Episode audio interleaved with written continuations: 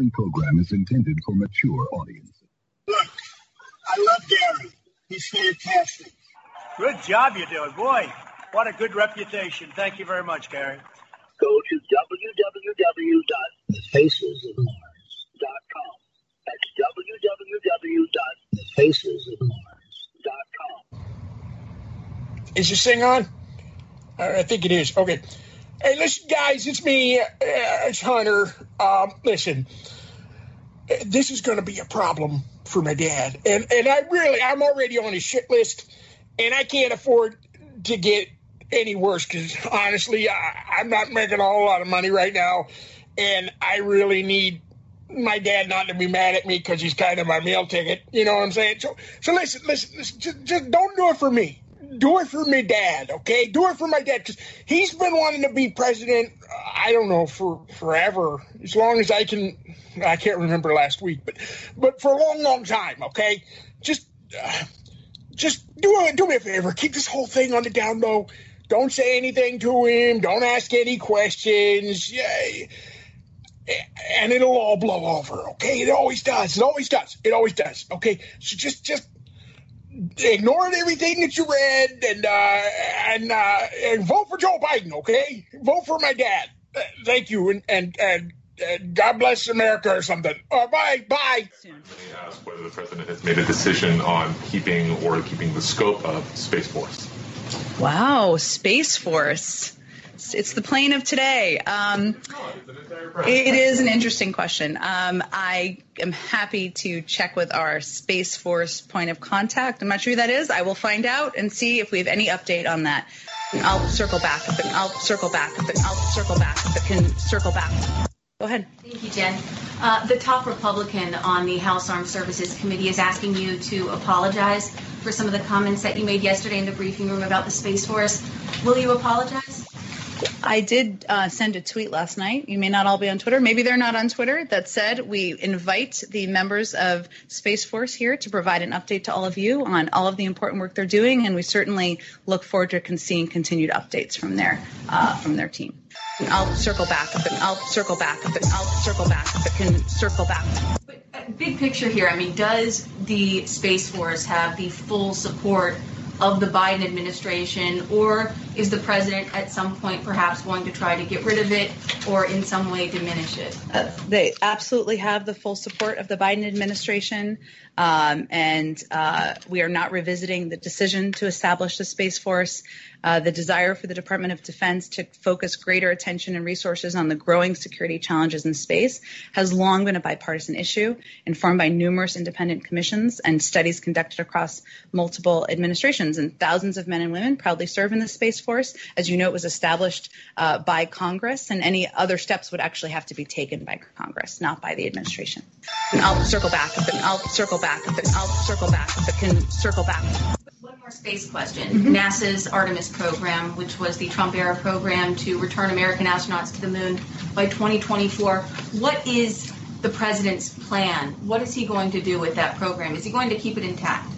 I'm personally interested in space. I think it's a fascinating area of study, uh, but I have not spoken with our team about this particular program. So let me see if we can get you a more uh, informed uh, overview of that. Okay. I'll circle back. If it, I'll circle back. If it, I'll circle back. If it can circle back. I'll circle back with it. I'll circle back with. Hate to disappoint you, but I will have to circle back with you. I'll circle back with. I'll circle back with. But we'll circle back with you on this today. I'll circle back with. Um, I'll have to just circle back with you. We can. I'll circle back with. Uh, we will circle back with you. I'm happy to circle back with you. I will. We'll circle back with you. It's an interesting question, but I'll circle back with. We will certainly circle back with you more directly. Uh, I uh, will circle back. I'm happy to. I'll circle back. I'm happy to circle back, but I'll have to circle back. Surely the days of the great Martian revelation are upon us. I hate to disappoint you, but I will have to circle back with you on that as well.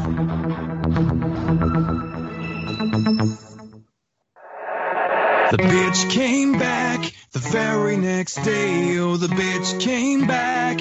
Thought she was a goner, but the bitch came back. She couldn't stay away. Don't you know the bitch came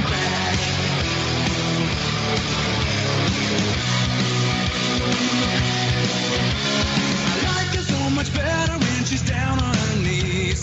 Cause when she's in my face is when I'm starting to see that all my friends are out for thinking that we'd be wrong. Well, she's so fucking stupid that she's singing along. Trouble with girls is they're all the same. The diamonds and pearls, they just wanna ring. Before you know it, you're like a dog on a leash. Well, you can try to change the world, but you won't change me. The bitch came back the very next day. Oh, the bitch came back. Thought she was a goner, but the bitch came back. She couldn't stay away. Don't you know the bitch came back? Goes again, she's always breaking my balls. No matter what I do, somehow it's always my fault. She says I must be cheating cause I turned off my phone. But that's the only freaking way she'll leave me alone. The trouble with girls is it's never enough. They love to complain and they never shut up. They like to tell you the way it ought to be. They want to tell the world, but just don't tell me. Back the very next day. Oh, the bitch came back. Thought she was a goner, but the bitch came back. She couldn't stay away. Don't you know the bitch came back? Ain't a joke when I say I wanna throw you out.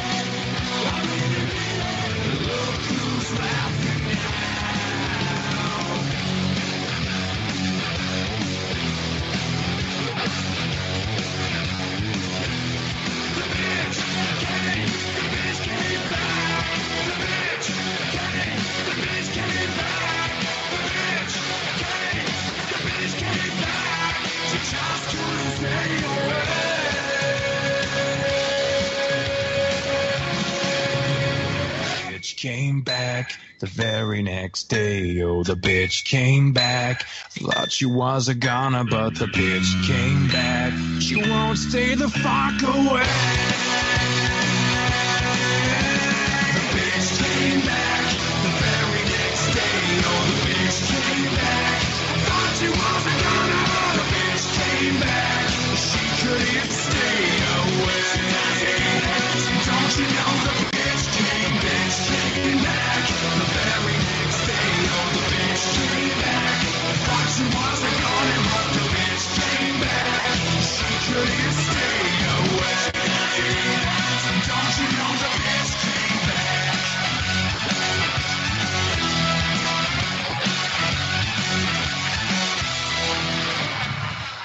I'll circle back, but I'll circle back, but I'll circle back, but can circle back.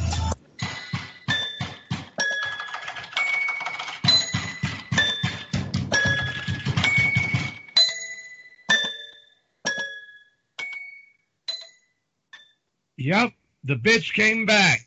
The very next day, no less, after mocking the Space Force and then pretending to act all so serious regards to the Space Force and then regards to our missions back to the moon. What a farce! But as we shall see, what a farce indeed it really is. Good evening, ladies and gentlemen, boys and girls, and all you ETs out there in the bite waves of the internet and wherever you're at down through time monitoring this show. I'm Gary Legier, the Mars Revealer, known also as the Mad Martian, and I would like to welcome you all to the Martian Revelation that is upon you all again now. Welcome to the Bazaar. And today is February 6th of 2021, or the 7th, depending upon your time zone as the says through time. And you're listening to this broadcast through Global Enlightenment Radio Network stream, and also now through the public streaming network, as well as through the Martian Revelation Show YouTube stream live at www.thefacesofmars.com. That's www.thefacesofmars.com. That's right, which everyone knows your defense for the war which we all fight against evil dark missioners, who are all leading you away from the light and the truth and manipulating you all instead to help you open your wallets and your pocketbooks to only join their dark sided special clubs and their special subscriptions that only allows them more power to continue to mislead you all and to steer you all away from the truth that they themselves not wish to face or even admit to. Hell, let alone even talk about. Yeah, UFO Diaries. Faces on Mars. Cover up controversy. Down through time. Huge conspiracy It is a conspiracy. Okay. That's right, but the Martian Revelation is, however, 100% listener supported, with no special clubs or any special subscriptions to join. Free speech is what we abide by here. So if you're a listener, please help support the Martian Revelation show again, which is your only defense for that war which we all fight against evil dark missioners. and we're working with the goal each week to bring you the truth, one show at a time. So please share the facesofmars.com link. And I must also ask you all, though, that you please donate to the show with anything that you could afford by clicking on the big red, white, and blue American donate button at the top of the show page to allow it to continue being here for you down through time. As it is because of you, the listener, of which makes the Martian Revelation possible to be brought to you all back through time. So your listenership and your donation support actually counts. And it helps us all to not only fight, but to win against those evil dark missioners. as well as to secure a future which we all could literally make the Martian revelation our reality. By what? By making our fate. But just remember also that if you're listening to this Martian revelation show, then know this that you are the resistance down through time. We got a rocking show for you all tonight as we're going to have return guest Dr. Robert Zubrin on with us. And then following that, we hope we shall have Dr. John Brandenburg joining us on the show. A lot going on. That's all I have to say. And the position that we're at now, down through time, at this crucial time of where we must make our fate as a nation to establish our place in space and to win the space race. But all of that is in jeopardy. We have these commie frauds who have usurped our votes, who have usurped our country, are not about America first, but America last. And also heartedly, everyone's been hearing it nowhere else but on this show. But the most crucial aspect that this threatens our place as a nation as well as our position in space and to win this space race. We're being set up for it to not happen. But why would anyone be so surprised there? This nation is in serious peril now, especially more so regards to this space race, as it is one, if not even more important than the resecuring of this nation that needed to be, but for the securing of the upper high ground of space, to which is the main battleground to secure the position of dominating and controlling the earth. There are serious threats ahead of us with those commie American treasonous false presidents and false illegitimate government that was set up against us are not out for our best interest in our place in space. We're going to get into these issues. I would definitely love to know Dr. Zubrin's position regards to all of this and how this shifts things around. Because it's going to be affecting them in their efforts, which affects us and our efforts. Because the work he and others have been doing have been working to propel us to secure that higher ground. But until then, let's get into some news. This was from two days ago. U.S. is still committed to landing Artemis astronauts on the moon, the White House says. Do they? But whether NASA's 2024 moon landing goal still holds remains to be seen. Of course, it's going to be pushed ahead on a turtleneck snail pace speed policy agenda. But the Biden administration's crucial first 100 days in office now includes a big human spaceflight pledge. Yeah, I bet it does. White House Press Secretary Jen Psaki, circle back, said Thursday, February 4th, that President Joe Biden will carry on the Artemis program to land humans on the moon in the coming years. Artemis began under Biden's predecessor, then President Donald Trump. Through the Artemis program, the United States government will work with industry and international partners. There it is again international partners to send astronauts to the surface of the moon, another man and a woman to the moon as well, Psaki told reporters in a White House press briefing Thursday. Certainly, we support this effort and endeavor, she added. Yeah, certainly. Why don't I trust anything that they say, especially after she went on mocking Psaki's comments, which were an answer to a reporter's question, did not mention NASA's 2024 target for the first crewed Artemis moon landing, a deadline set by the Trump administration.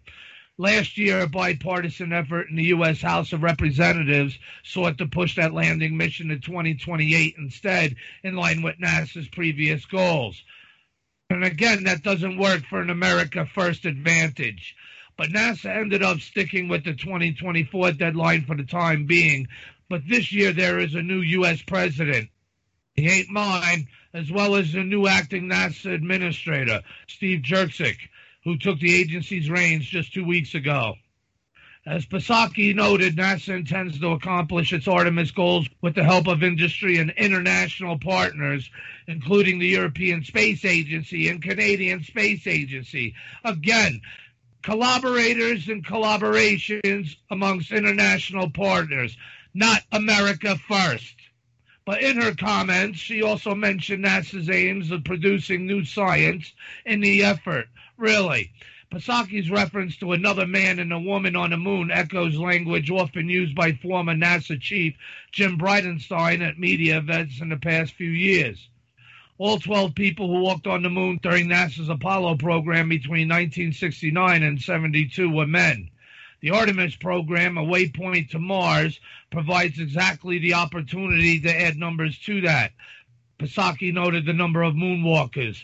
NASA views Artemis as a stepping stone toward crewed red planet missions, which the agency aims to start flying in the 2030s. Again, turtleneck sail pay speed policy agenda but lunar exploration has broad and bicameral support in Congress. Well, I'm not saying that shouldn't be done at all, but we don't need the moon as a stepping stone in order to reach and colonize Mars. There could be benefits, but we don't need one to do the other. We should do them both simultaneously. The race is on, but not anymore. But in December, before Biden took office, NASA named an Artemis team of 18 astronauts who are eligible for flight assignments, including the Artemis 2 flight around the moon that's currently scheduled for 2023. The Artemis 3 landing mission slated for 2024 and future opportunities in Artemis. Artemis 1, which is scheduled to launch late this year, will be an uncrewed test flight around the moon. NASA astronaut Anne McClain, a member of the Artemis team, said of Psaki's words on Twitter, We'll be ready. I really hope so. But the Trump administration announced its 2024 moon landing goal in March of 2019, with then Vice President Mike Pence stressing that a swift landing was required because the U.S. is in a space race with China and Russia. His words echoed what historians sometimes called the 1960s era space race, when NASA and the Soviet Union sent the first few human missions to space. And we were, and we are in one now. But it's more existential, much more important now that we succeed in this. This isn't just about putting people back on the moon. This is about going, putting people on the moon and staying. Just like going to Mars. It's not just about going to Mars and coming back home. It's about going to Mars and staying. But in July of 2019, four months after the 2024 deadline announcement, NASA saw a major shakeup of its human spaceflight leadership to, in Bridenstine's words at the time, address cost and schedule issues with Artemis. We're moving to a new era in human spaceflight where the administration is interested in going fast we're interested in doing things in a different way. And I believed it was important to have a new leadership at the top of the Human Exploration and Operations Mission Directorate, Bridenstine said in July of 2019. I just thought it was important to make this decision, make this change at this time. A few days after the leadership reorganization, Bridenstine told Space.com that safety would be paramount even with the acceleration. Just know in no way does NASA intend to mitigate safety at all when it comes to meeting the objective, he said. I want to get that back to a day where we have realistic cost and schedule plans and we meet those plans. Yet the 2024 deadline still put pressure on NASA to ready numerous major systems, not least the Space Launch System rocket, the SLS, still undergoing delayed final testing this month ahead of its shipment to Florida for the Artemis 1 mission later this year. The agency also tried to finish components such as spacesuits and human landers safely, but swiftly to reduce political risk and waiting, Bridenstine stressed repeatedly when he was administrator. Late in his tenure, Bridenstine said full funding for NASA's human landing systems would be needed to achieve a 2024 moon landing, and meeting that goal would become more and more difficult with less money. Congress ultimately allotted less than NASA's request in a 2021 spending bill. Of course, because they're not for America or America first. And we'll get into that. But prior to the 2024 moon landing deadline announcement, NASA had planned a 2028 lunar landing effort in line with the moon oriented Space Policy Directive 1, which President Donald Trump signed in December of 2017. But that's just not good enough. Pence said during the fifth meeting of the National Space Council in March 2019 when announcing the 2024 deadline, we're better than that. And we are. But there are those who have agendas to not allow us or want us to be better than that because the goal is not for Americans and America first. Which brings us to this next article, also from Thursday, February 4th. Is China preparing to blitz the moon? When the Chinese Communist Party, the CCP, commences its manned moon program and may do so in a big way, as its goal is to control the Earth Moon system to enforce its hegemony on Earth and then to regulate access to the future space economy. Existential threat to Americans and America first. For most of the last decade, the Chinese regime has been peddling the idea that its manned moon program may not start until around 2030. This appeared to be confirmed by Chinese revelations that its main moon mission space launch vehicle, the SLV, the China Aerospace Science and Technology Corporation, Long March 9, would not be in service until about 2030. But now it is possible to assess that China may get there well before 2030. China began to reveal a possible acceleration of its moon plans in November of 2018 when it revealed a new 5 meter diameter manned SLV with a three parallel booster configuration like the 63 ton low Earth orbit SpaceX Falcon Heavy. Few details were revealed at that time, not even its name. So Chinese space enthusiasts dubbed it the 921 rocket after China's Mad 921 program from 1992. Then in September 2020, an official subordinate to the Armaments Department of the Central Military Commission of the People's Liberation Army, which controls China's space program, officially confirmed it for the first time that China had an active manned moon program and was developing a new manned moon lander and a new manned SLV. This is the 921 rocket designed to loft about 70 tons to low Earth orbit and about 25 tons to the moon.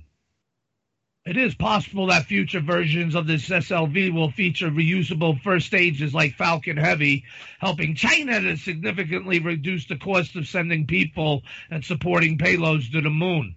The interest and attention paid to this new rocket caused some Chinese observers to speculate that the Long March 9 program has possibly been abandoned. But this was put to rest by a November 26, 2020 report in China Daily that stated China Aerospace Science and Technology Corp has estimated that about 10 Long March 9s will be needed each year from 2030 to 2035 in China to serve the nation's robust demand for heavy lift rockets. You heard that? 10 of them. The race is on. Existential. But this means that the Chinese regime may be planning to build 60 of its Long March 9 super heavy space launch vehicles over a period of six years. This has huge implications for China's ambitions to build a dominant presence on the moon and to begin colonizing Mars before we even get there. But while it is not yet clear that the CCP leadership has approved such plans, what do you think? CASC would likely not be disclosing such SLV requirement numbers without some level of approval or encouragement from party leaders. China Daily also stated the super heavy rocket will be 93 meters tall, have a liftoff weight of 4,140 metric tons, and a thrust power of 5,760 tons. Its core stage will be about 10 meters in diameter, will be able to transport spacecraft with a combined weight of 140 tons to a low Earth orbit We'll also be able to place spaceships weighing up to 50 tons in an Earth Moon transfer trajectory for lunar expeditions. Other Chinese sources indicate that other possible versions of the Long March 9 could loft 65 ton payloads to the moon. Such limited data, however, does offer some idea for how rapidly China might populate the moon. One might start by estimating that China devotes 40 of the potential 60 Long March 9s to moon missions, with the remaining to be used to support a second generation low Earth orbit space station and to begin sending people to Mars. The race is on! Wake up! But where are Americans and America first in this race? but the 50 square meter interior and 22 and a half ton Tianhe module, I'm sure massacring that name, that could be launched by April for China's new space station can support a crew of three. Perhaps the moon base of four similar sized modules might support a crew of six people. Assuming a Long March 9 could transport two Tianhe sized moon base habitat modules to the moon, then 20 Long March 9 missions might begin the building of 10 separate Chinese moon bases. 10 separate Chinese moon bases. The other 20 Long March 9 missions could transport the moon rovers, power systems, communication systems, mining equipment, and moon production systems that would enable full exploitation of the moon's resources. Do you hear that? The other 20 Long March 9 missions could transport the moon rovers, power systems, communication systems, mining equipment, and moon production systems that would enable full exploitation of the moon's resources. Tell me, where are Americans in America first? This is existential threat. But this, in turn, could accelerate the Chinese regime's ambition to build very large space based solar power satellites to achieve energy independence on Earth, amongst to achieve a lot of other things of Earth, especially the domination over it and over we the people. Our country will be destroyed. Such potential Chinese moon blitz ambitions are of concern because it is also possible that water ice, the most important early lunar resource objective, may be available only in a small number of locations at the moon's south pole. Remember, the CCP is capable of imperialism as in the South China Sea. And no one really wants to talk about that much. But in March of 2019, the Trump administration set a goal of getting to the moon by 2024, which does not appear realistic given congressional reluctance to provide additional funding. Congressional reluctance, of course, those international collaborators and cooperationists of traitors, not for Americans or for America first but NASA is developing its non-reusable space launch system, Super Heavy SLV, that could send 27 to 46 tons of cargo to the moon. It is a classic risk-adverse NASA program, but its projected payload cost to the moon is about $20,000 a kilogram.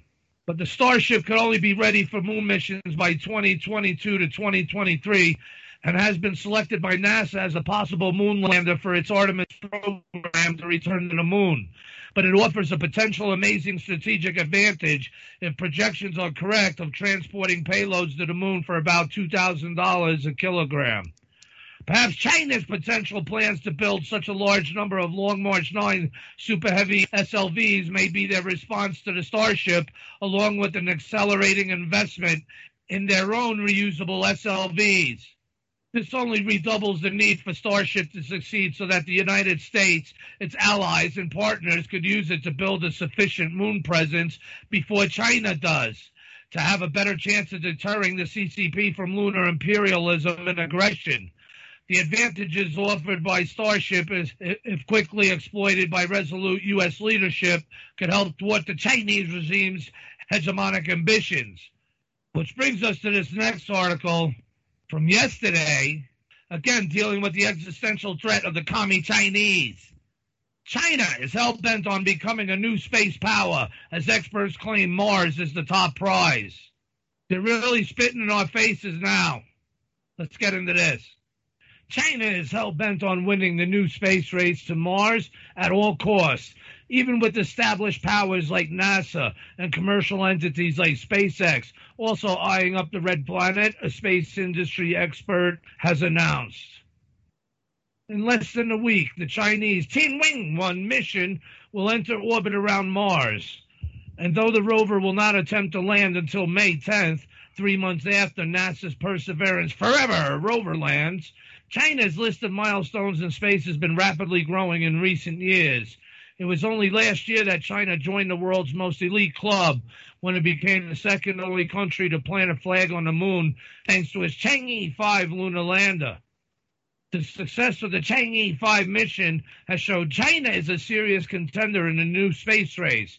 And I add one that should not be ignored. But and the country's space ambitions are not limited to just the moon or low Earth orbit. No. Listeners to this show can appreciate we knew that all along. But the success of the Chang'e 5 mission has shown China is a serious contender in a new space race. And the country's space ambitions are not limited to just the moon or low Earth orbit. According to Steffi Paladini, a reader in economics and global security in Birmingham City University, there is a new space race that is underway, and the top prize is Mars. Space agencies like NASA have already announced their plans to put boots on Mars as early as 2035, using the moon as a stepping stone into the solar system.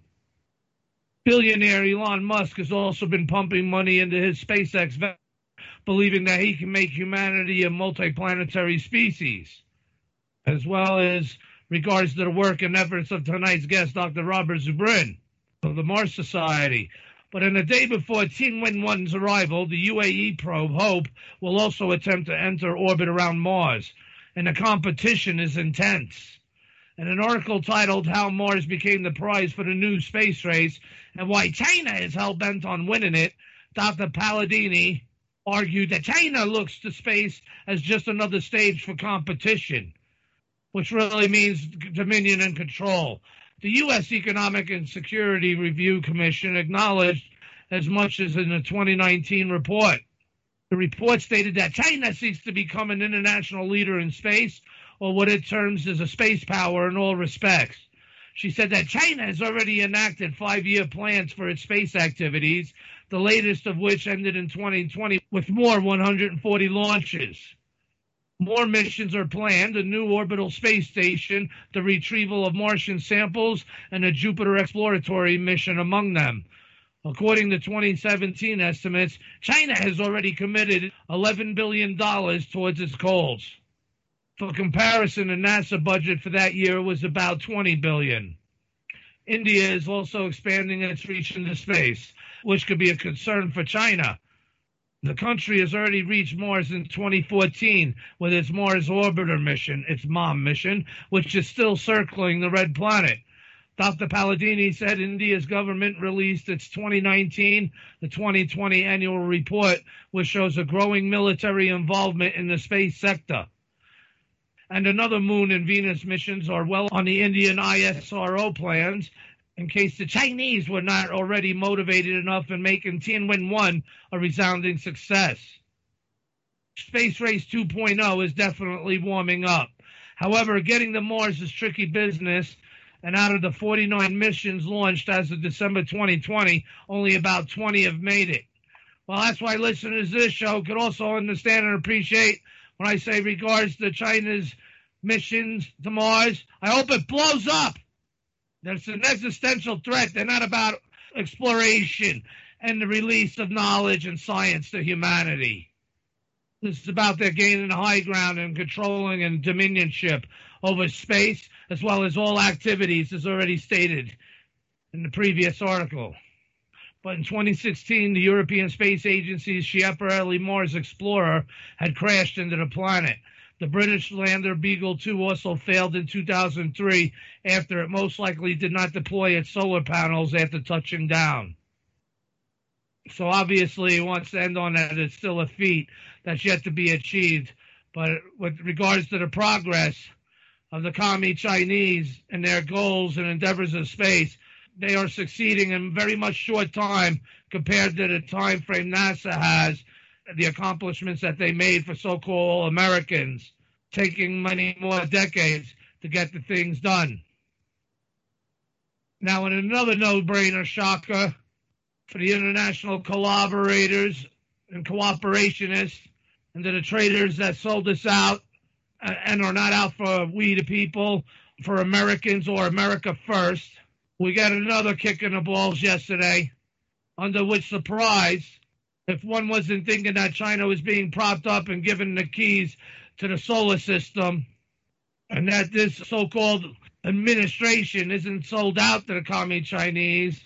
Notice how this article from February 3rd, as Biden cancels Elon Musk's adventures into space. New president is making the space policy increasingly clear. America will remain grounded for the time being. Ain't that some shit? Just like the South China Sea, no one likes to really talk about. Look at the deals that are being made here for Biden kissing Jinping's ass.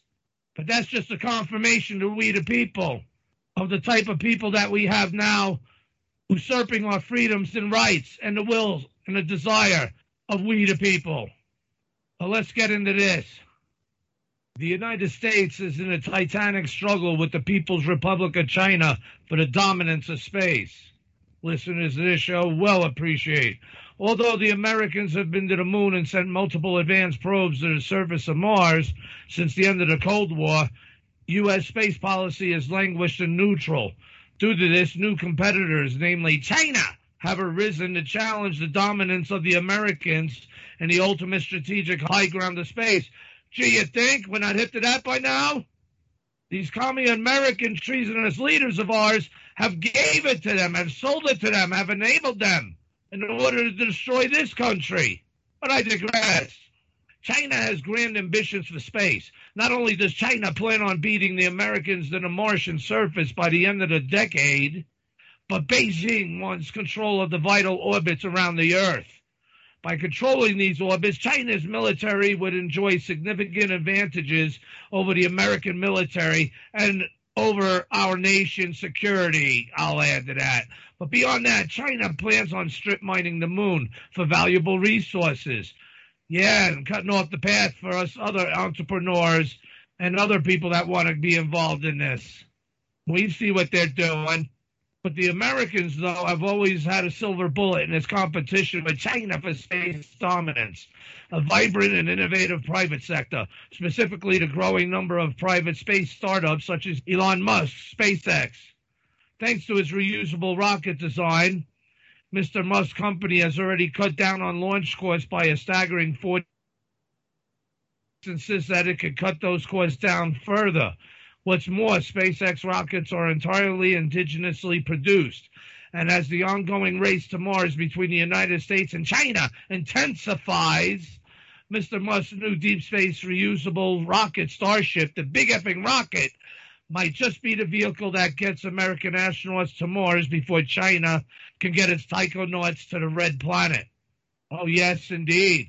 However, certainly the Starship reusable rocket is unproven. In another America, this experimental craft would elicit wonder and its development would be encouraged. Yes, in another America, one where we care about Americans and America first. That America that was taken from us, right? But the Trump administration exhorted SpaceX to vigorously move ahead with its Starship big effing rocket program. The United States, however, has a new president. Not to me. It's illegitimate. But anyway, and Joe Biden is making his space policy preferences increasingly clear. America will remain grounded for the time being. Now, who does that serve? Once again, it's showing through the deals that he has struck and made with China for the advantages for behalf of the communist Chinese military. America will remain grounded for the time being. Like we can't look and see right through that how transparent that is. And who are they to dictate our progress and our place in space? To stop that. Once again, they're not thinking about Americans or America first. And also, yesterday, from a not so surprising article, which only segues into this all, is that Biden administration rushes to embrace Beijing, says Senator Cruz. Let's get into this because it's all relevant.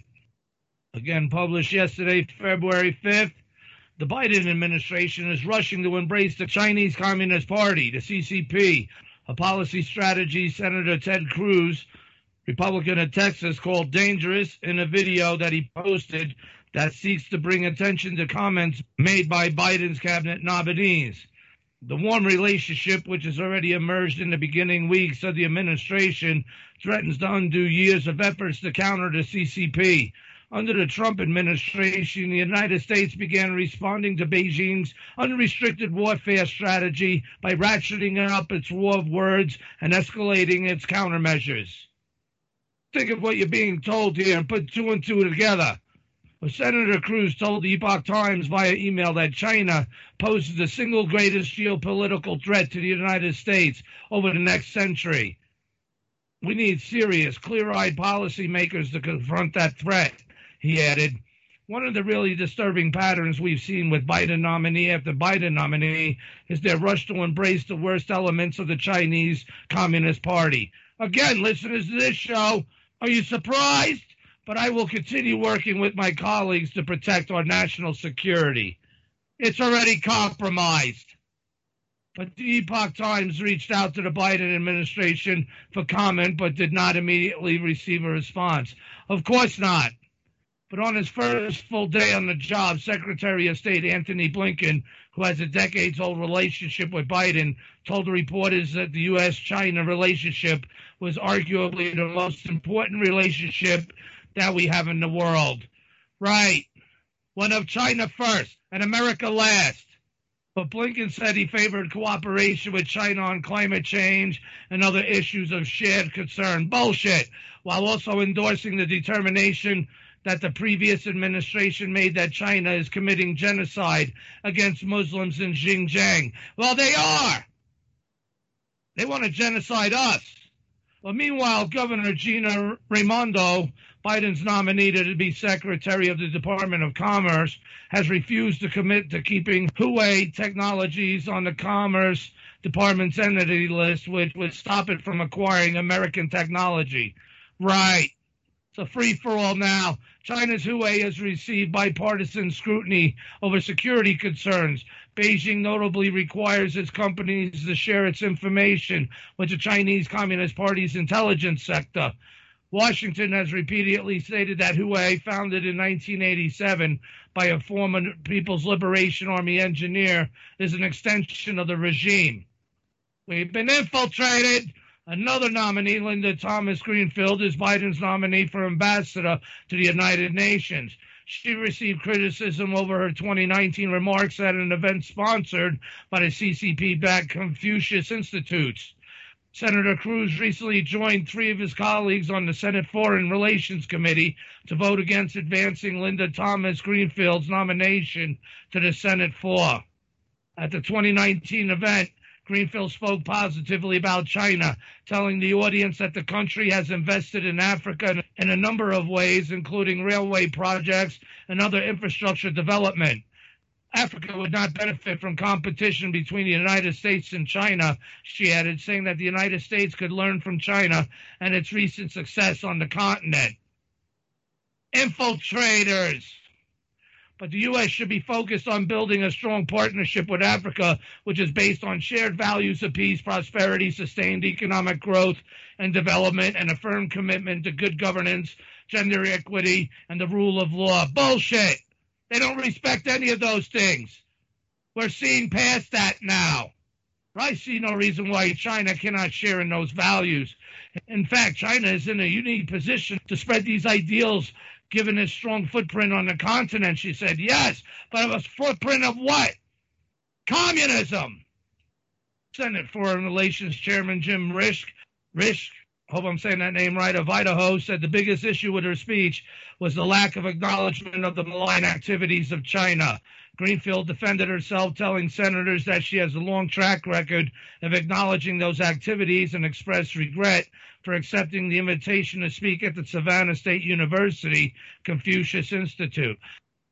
Under Biden's hand, the United States is rejoining the Paris Climate Accord. Another joke. China is the world's largest financier and builder of both fossil fuel and renewable infrastructure worldwide, according to the Climate Action Tracker. It is the largest emitter of CO2 emissions in the world.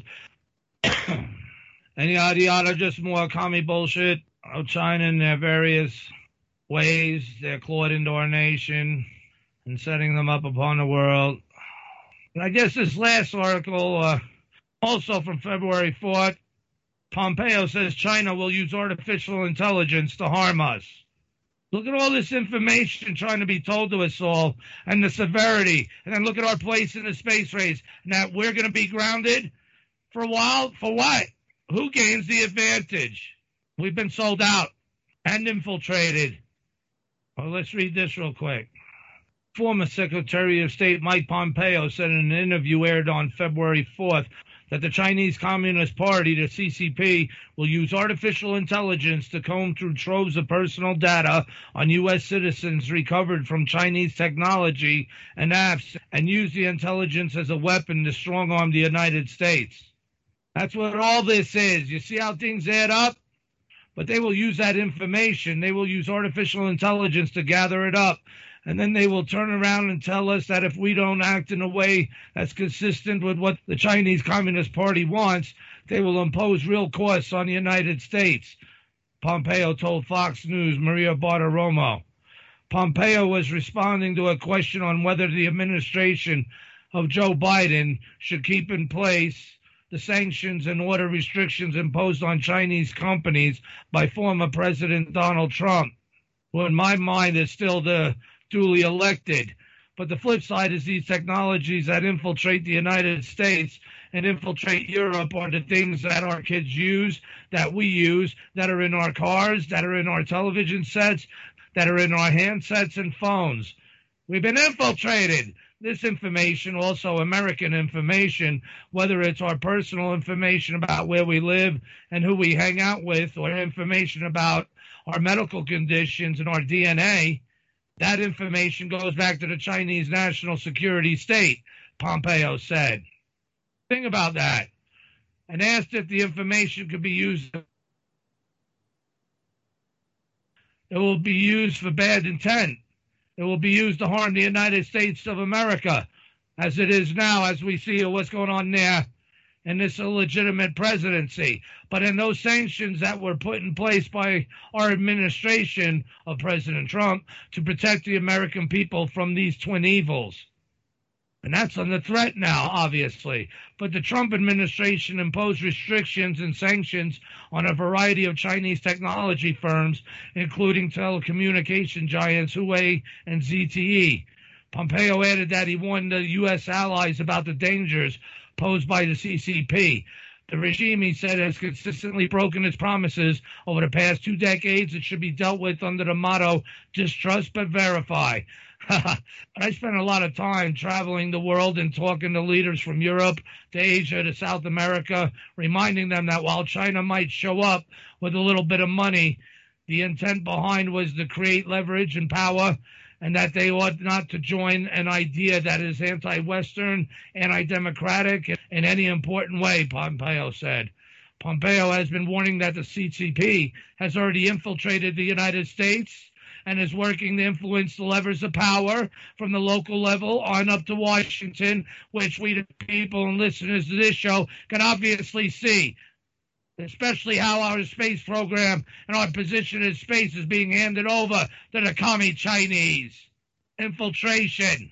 But not only has the CCP destroyed millions of American jobs, but they're behind the gates. They're lobbying members of Congress. They're working our school boards and city councils to try to change our way of life he wrote on the Twitter on the February 3rd.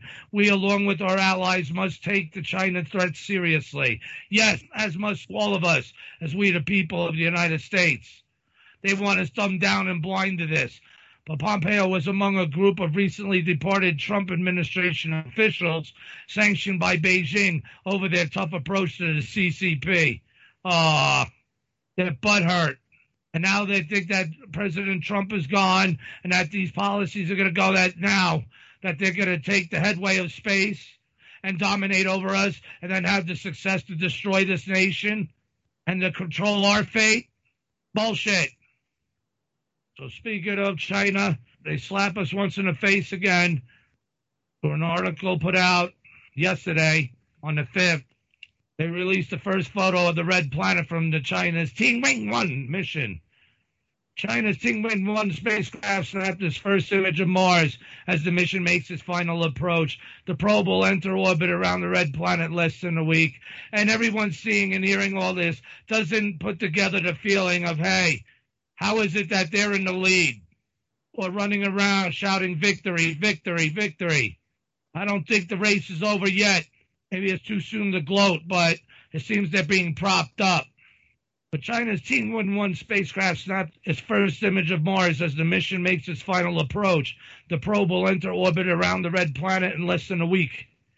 The China National Space Administration, CNSA, released the image yesterday, February 5th, demonstrating that the powerful high resolution camera on the Tianwen-1 spacecraft is working properly. The grayscale image was captured at a distance of 1.36 million miles from Mars, according to CNSA.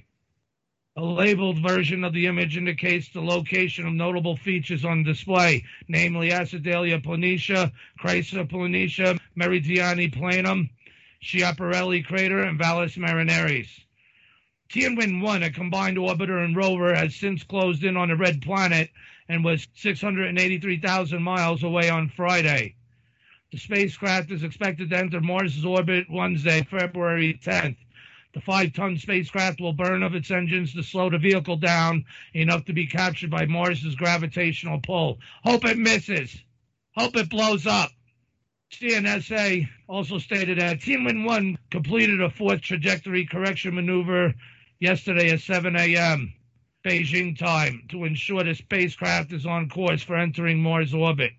The spacecraft has traveled 289 million miles during its 197 days in space and was about 114 million miles from Earth at the time of the trajectory correction maneuver.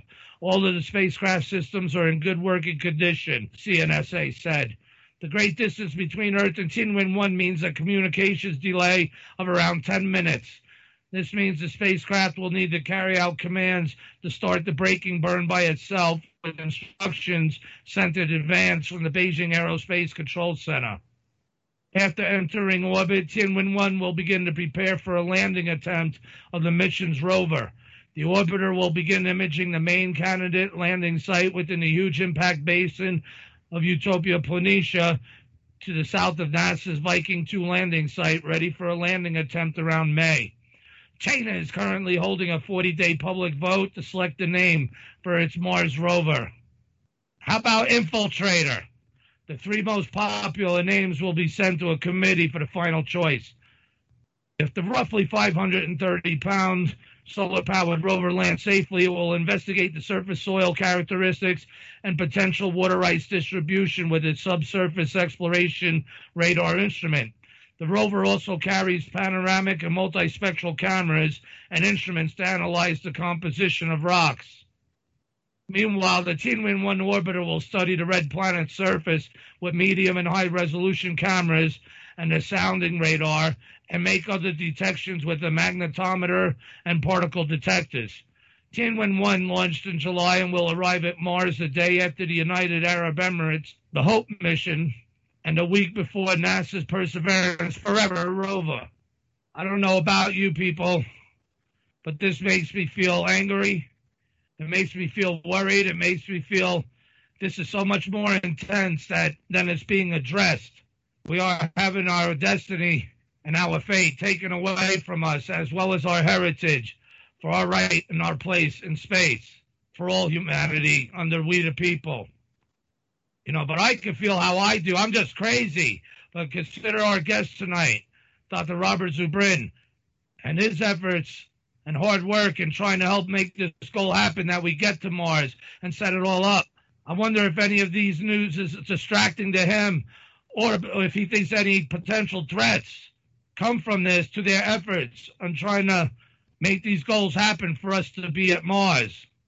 So, you know, we'll have to find out from him. As I believe now it should be time enough to go to a break. And then we should come back on and introduce our guest, Dr. Robert Zubrin.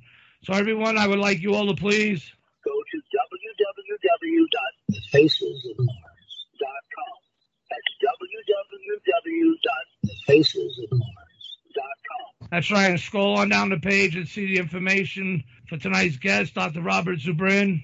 Click on his link there for the Mars Society as well as a few of his books there. And then for our secondary guest tonight after Dr. Zubrin, we'll have Dr. John Brandenburg on with us. So click on those books there also from him. And everyone uh, interested in packing and smoking them on this show, check out my buddy Larry Bowen's recipe, again, still for shepherd's pie. I guess, you know, he's coming up with something else. Can't expect him to pull up with something out of his ass every week. but it all tasty treats listeners to this show can appreciate for listening to this show. But I want everyone to think about is it me or do you see the importance in what's going on, how things are shaping up for this nation and what happened and what's happening, especially regards to space? They need to control that as soon as possible before we may ever get a chance to, so that they can continue to dominate over the earth and become the world power that they so need to achieve with our leaders' help. Again, listeners to this show can appreciate also that we must make our fate. And they also appreciate that we have a motto here pack them and smoke them, because you're definitely going to need them when we come back on the Martian Revelation. I'll be back. Don't run. We are your friends. Imagine that everything the U.S. government has told you about UFOs since Roswell has been a lie. Imagine that in a decade after Roswell, the government attempted communication with the aliens and succeeded. And after that, in absolute secrecy, things had gone far, far beyond this. Now imagine that tomorrow, the whole secret program is going to fall apart, and every terrible thing is going to come out. All we have left now is a prayer. Morning Star Pass. The collapse of the UFO cover-up. A fictional but unflinching and terrifying look inside the UFO cover-up. The secret government that supports it and the world of the aliens themselves. And then how the whole secret kingdom ends. Morning Star Pass. A book that pulls no punches and does not sheath the sword unblooded. Morning Star Pass. Plunging boldly where no other book has ventured. Captures the whole wondrous nightmare that the UFO experience has become. From bizarre experiments performed on helpless abductees to horrifying mutilations to beyond to the world of secret government supported by its own secret police to the aliens in their secret bases and finally to the beckoning stars themselves. The book does this by placing the cover-up humanity and the earth and the real cosmos where humanity and its passions are a part of the universe not an aberration on it. Then comes the fall of the cover-up in a climax of violence and desperation to leave the human race facing the multi-hued stars with eyes open and seeking its place in them. The sands of time have run out for the cover-up, for against it, leading an army of investigators and warriors, comes Cassandra Chen, beautiful, driven, and doomed. Who can save her and us? You'll have to read it to find out. Morning Star Pass, The Collapse of the UFO Cover-Up by Victor Norgard. Get yours today. You can find this at www.firstbooks.com.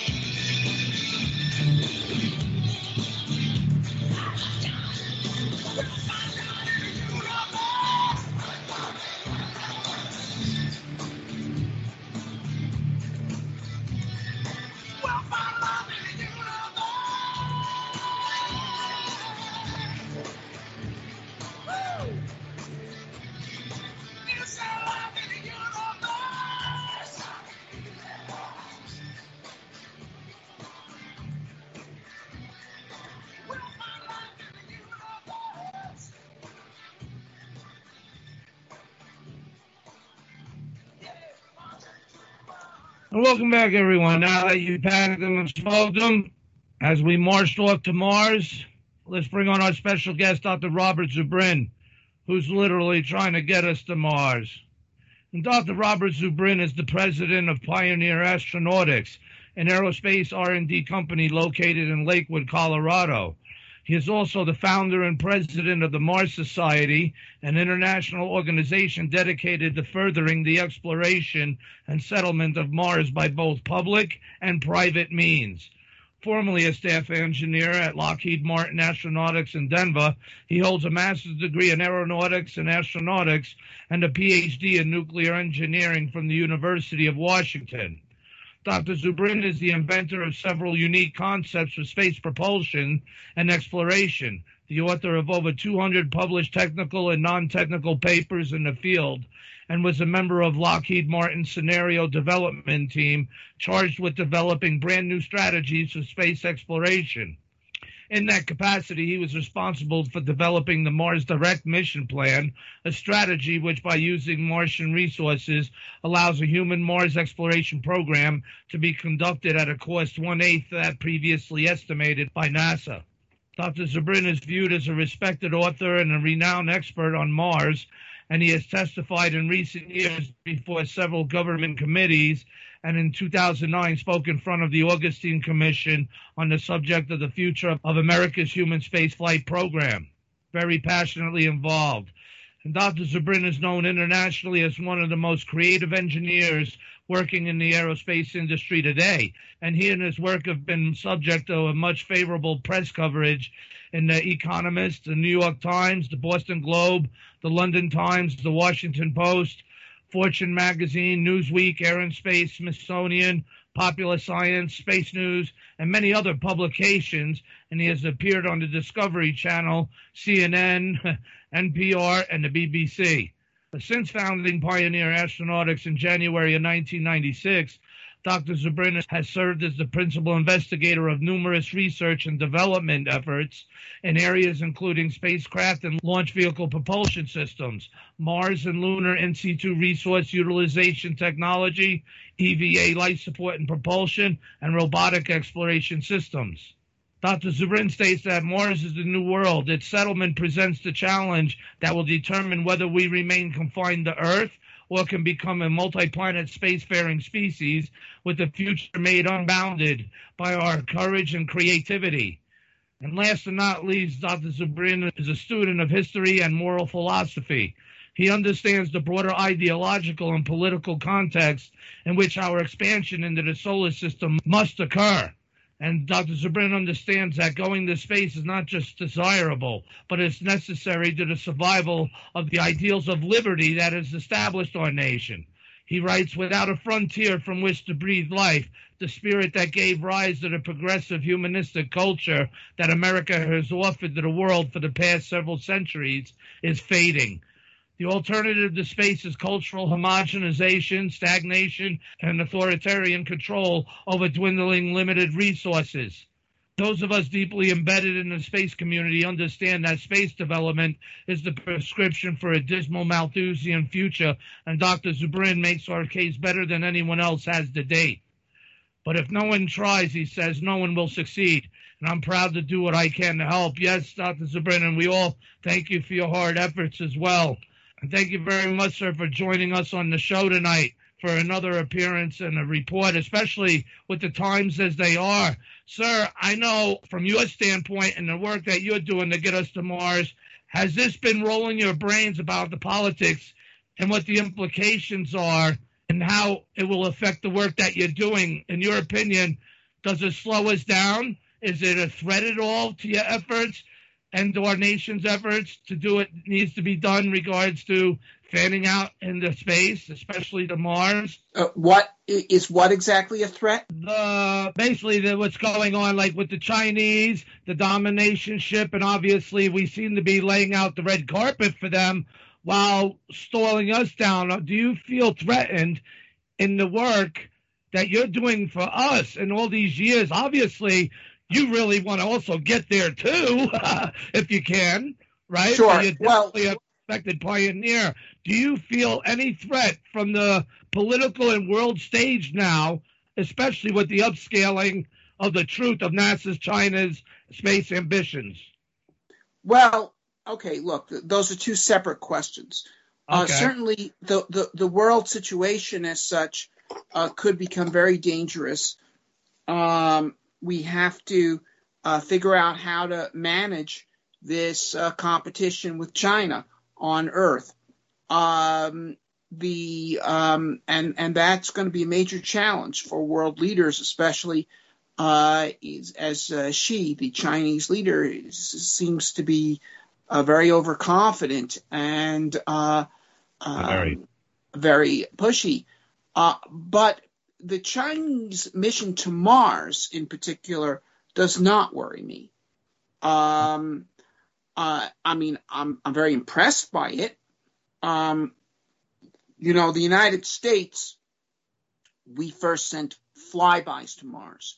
Then we sent orbiters to Mars.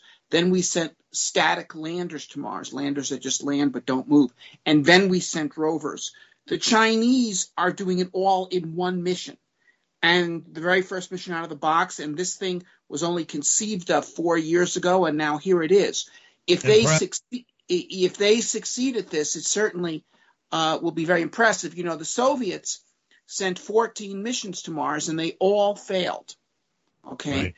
Uh, the United States, I, I've lost count, but I think about 70% of our missions have succeeded to Mars. Um, we've sent around uh, 20, and, and about 14 or so have succeeded.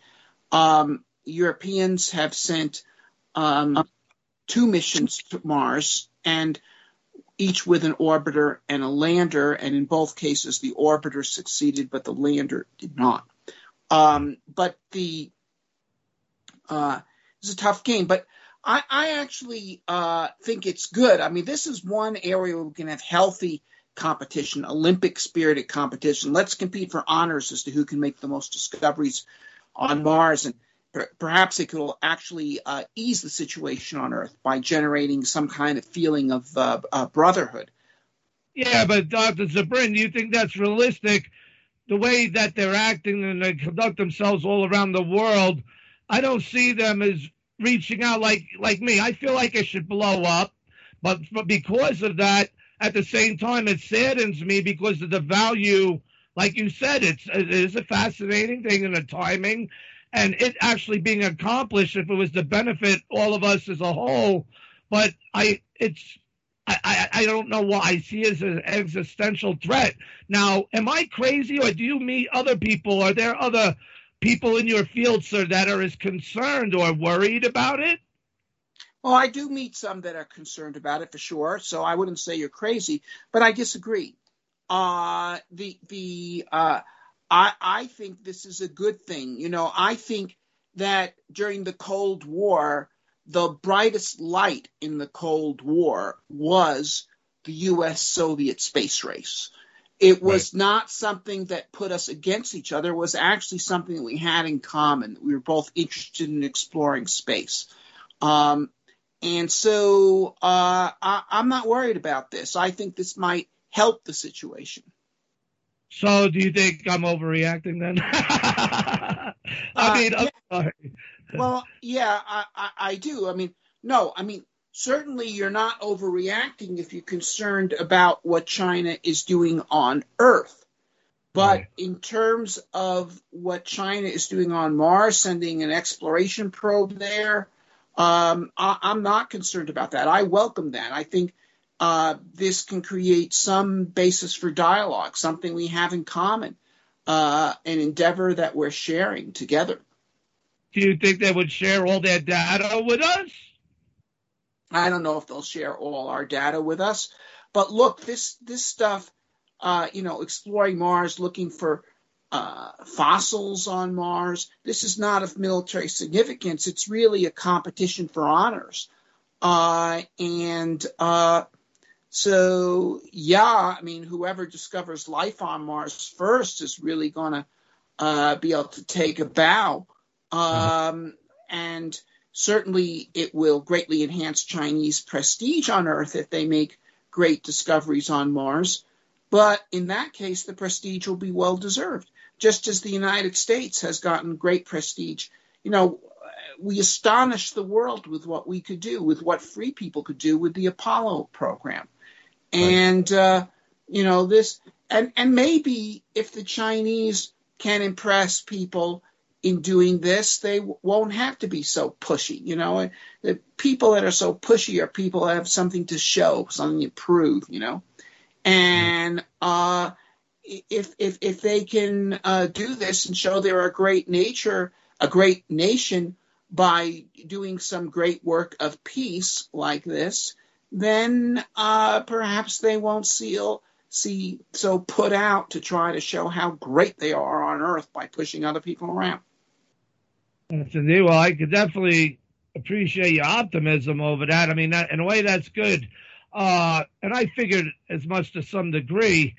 Um, now, regards to the scale of the race of what is going on and, and the current, which I hope you'll get into some of where you guys are at now and what ability would it take for us to win based upon what you're involved with and and others connected regards to Elon Musk or whatever else uh, other avenues? What would need to be applicated to make it a reality for us all Okay, well, well, okay. Now, okay, you Uh-huh. bring up a good point. okay What actually got us to the moon? Well, certainly America's skill and inventiveness and courage, but none of that would have been applied to getting to the moon if the Soviets hadn't given us a kick in the ass.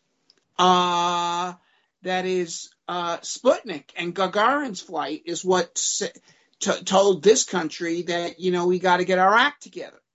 Uh, you know, we got to put on our running shoes. And, you know, the, the best thing the Russians ever did for us was Sputnik and the Gagarin flight. And the worst thing they ever did for our space program was when they quit. And uh, I think, you know, one good thing about the uh, Chinese sending ro- a rover to Mars is a kind of, you know, NASA's now sent what it was it sent four rovers to Mars already. This will be our fifth that we're landing. And if the Chinese can do it too, then NASA is going to have to say, well, what can we do to one up that? And what you can do to one up sending rovers to Mars is sending people to Mars.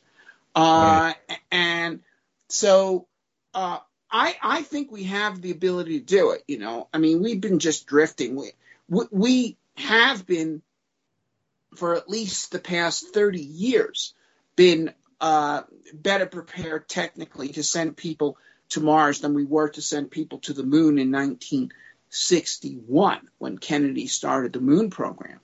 And the fact that, you know, we've been drifting and uh, we've been spending as much money on the human spaceflight pri- program as would be required to send humans to Mars. We just haven't been doing it. Now, uh, Musk has come along now, and he's really kind. He's Sputniking NASA too. you know, he's he's showing that uh, you know that a well-led entrepreneurial team can do things, uh, you know, in one third the time at one tenth the cost than NASA in recent years has uh, thought possible, and and even do things that they've said, oh, it's just impossible, like having reusable launch vehicles, and uh, and now here he is, he's he's developing the Starship, and he's doing this in a very brave way. Uh, you know, and as he's willing to launch and fly and crash, says, well, I'll have another one. We'll, you know, we'll we'll see what the problem is by flying the damn thing instead of sitting in front of the computer analyzing things for ten years. Well, what do you- Um, he, he's not a, he's he's not afraid of being embarrassed. He's just pushing on. And okay, so he's now crashed a couple of these things, but he's got a third one that's going to be ready to fly before February's over. and that's and that's expected anyway. Uh, to hone out any issues, uh, you certainly don't want to encounter those problems the first time when you're going to land on the moon or Mars or Right. Earth. Right. No, he's got a shipyard right now. He's turning out these Starship prototypes at a rate of one a month. And uh, the um, this is serial number 10 that's coming up on deck now. And he already has 11 and 12 uh, mostly built and starting on 13. And so if this one fails, you know, in March, we're going to see number 11 come to the pad. Uh, Right. And, and whatever the problem is, he'll fix that problem. Uh, it might be still another problem, but that is how you work it out. So he's doing this. So, you know, he's saying he's going to get the one of these to orbit this year. I kind of actually doubt that, but I think they probably will make it to orbit next year. Uh, and if not, then certainly the year after that. And Could it help with any of your efforts? what? Could it help with any of your and your team's efforts as collaborative efforts to make it happen because it needs to happen? Well, sure, because what I'm working on uh, is actually uh, part of the problem, which is making propellant on Mars. The Starship uses methane oxygen uh, rocket propellant, and we have developed technology to make that on Mars out of local materials, out of uh, carbon dioxide and water. And that's exactly what they need because the Musk plan is to land on Mars and then refuel with rocket fuel made there. And uh, so that's our part of the uh, uh, the, the work. Um, so he's making the rocket. We're making the refueling technology. Uh, we're going to need somebody else to make the power system. Uh, ideally, you want to have a nuclear reactor on the surface of Mars. That's the most reliable kind of power. I was going to Um, bring it up. Yes. Okay. And uh, if you want to know, frankly, that's a NASA job because it requires access to uh, highly enriched uranium, uh, which is tightly controlled. Uh, it's a government kind of thing. And, um, but I think that, you know, if Starship is flying to orbit, you know, in 2023, you know, in 2024, we're going to have an election and whoever is elected is going to say to his or her advisors, look at these things. They're flying to orbit. These things have the lift capability of a Saturn V, but they're reusable. They cost 1% as much to fly. He says he wants to go to Mars. If we work with him, if, if we work with him, can we get people to Mars, you know, by 2030? And the answer is going to be yes. And well, will it break the bank? No, we could do it within NASA's existing budget. He's got the If, if we had to, Dr. Zubrin, forgive my interruption, if we had to, if all the cards on the table, the commie Chinese, they're already, you know, they're going balls at us, you know, and they're saying before 2030 to- for Mars, a man landing. Now, if we had to, could we step up the game to where our efforts would uh, would get us there before then? I guess I see where you're going about the 2030 or after time frame, but I didn't say 2030 or after. I said uh, no. I didn't say 2030 or after. I said t- by 2030. Oh, by gotcha. My, forgive me. All right. So, what can, what needs to happen now to make that happen? Uh, I don't know. I, I read a news article, sir, that Biden was basically poking Musk in the chest and said things are going to be grounded for a while. I, I kind of made me angry. What are your thoughts on such an impression? Well, I'm not sure that's true. Okay. Uh, I'm not Uh-huh. saying it's not true. I'm saying I'm not sure that it is true. Uh, Musk, um, okay, Musk has had a couple of crashes, and the FAA is saying uh, we want to have a look at this thing. Uh, and some people are saying, oh, they're trying to ground Musk. But, you know, this business with them grand, grounding serial number nine, uh, they worked through the problem and they let him fly number nine. It was a delay of a week. So the fact that the FAA uh, stalled the launch of, of uh, Starship Nine for a week does not scare me that much. Does it, that? I mean, I was concerned while it was happening. Are, gee, are are they grounding Musk? But then they let him fly. So uh, it could just be that they're just doing their job uh, and that they're they're they're not actually trying to stop him. Now, if if you know if they stop him from flying number ten for a month or two, well then that that'll be serious. But right now, uh, it's not clear to me that there's an effort by the FAA to stop Musk. I think they may have just raised some questions because you know. Uh, number eight did crash, and FAA's they're supposed to look into stuff like that. My concern is the commie Chinese's influence over this administration for obvious reasons we don't have to get into, but uh, that put the pressure on all this, and it seems like China's running around as if they already circled where the win is, where the win is, where the win is. I think there's a story there somewhere, sir. Uh, you might be familiar with where that would come from. Maybe the irony fits, but uh, I, I just got a such a feeling in me, sir, and for people like you and the respect that you're in this nation in this time frame now. God puts you where you are in this nation. It wasn't China. It wasn't Russia. It wasn't Iran. You have a a destiny to fulfill, and I believe you will see the surface of Mars, but not if we go by the commie Chinese plan. Again, call me crazy, sir, but uh, I need to see things happen for America and America first. Why all the cooperationists? Do I, that's my bigger question, sir. Do we as a nation really, really need these international collaborators? If we had to, could we do it as a nation? Is that a well, good question? Sir, well, well, well, okay, that's a good question. Now, certainly, I, I, think that the United States could send people to Mars by itself if it wanted to. We don't need to pass the hat and get everyone else to help in order to make it possible. I do uh-huh. think, however, that inviting our friends to go with us, the Europeans and the Japanese and the Australians and the New Zealanders, um, the Israelis, and uh, pull together the Western Alliance uh, by getting them all on our team on this is a very good idea. That we, we, we do need to pull together the Western Alliance. The United States is much stronger with its uh, Grand Alliance alongside of it. Now, especially so yes, so so I think I think we should go to Mars together with our friends and allies. Uh, as far as do we need to cooperate with the Chinese? Uh, no. Uh, should we cooperate with the Chinese on this? Well, to a limited degree, I think we should uh, have agreements that if either side's crew gets into trouble, the other side will rescue them, and and, and neither will interfere with the other.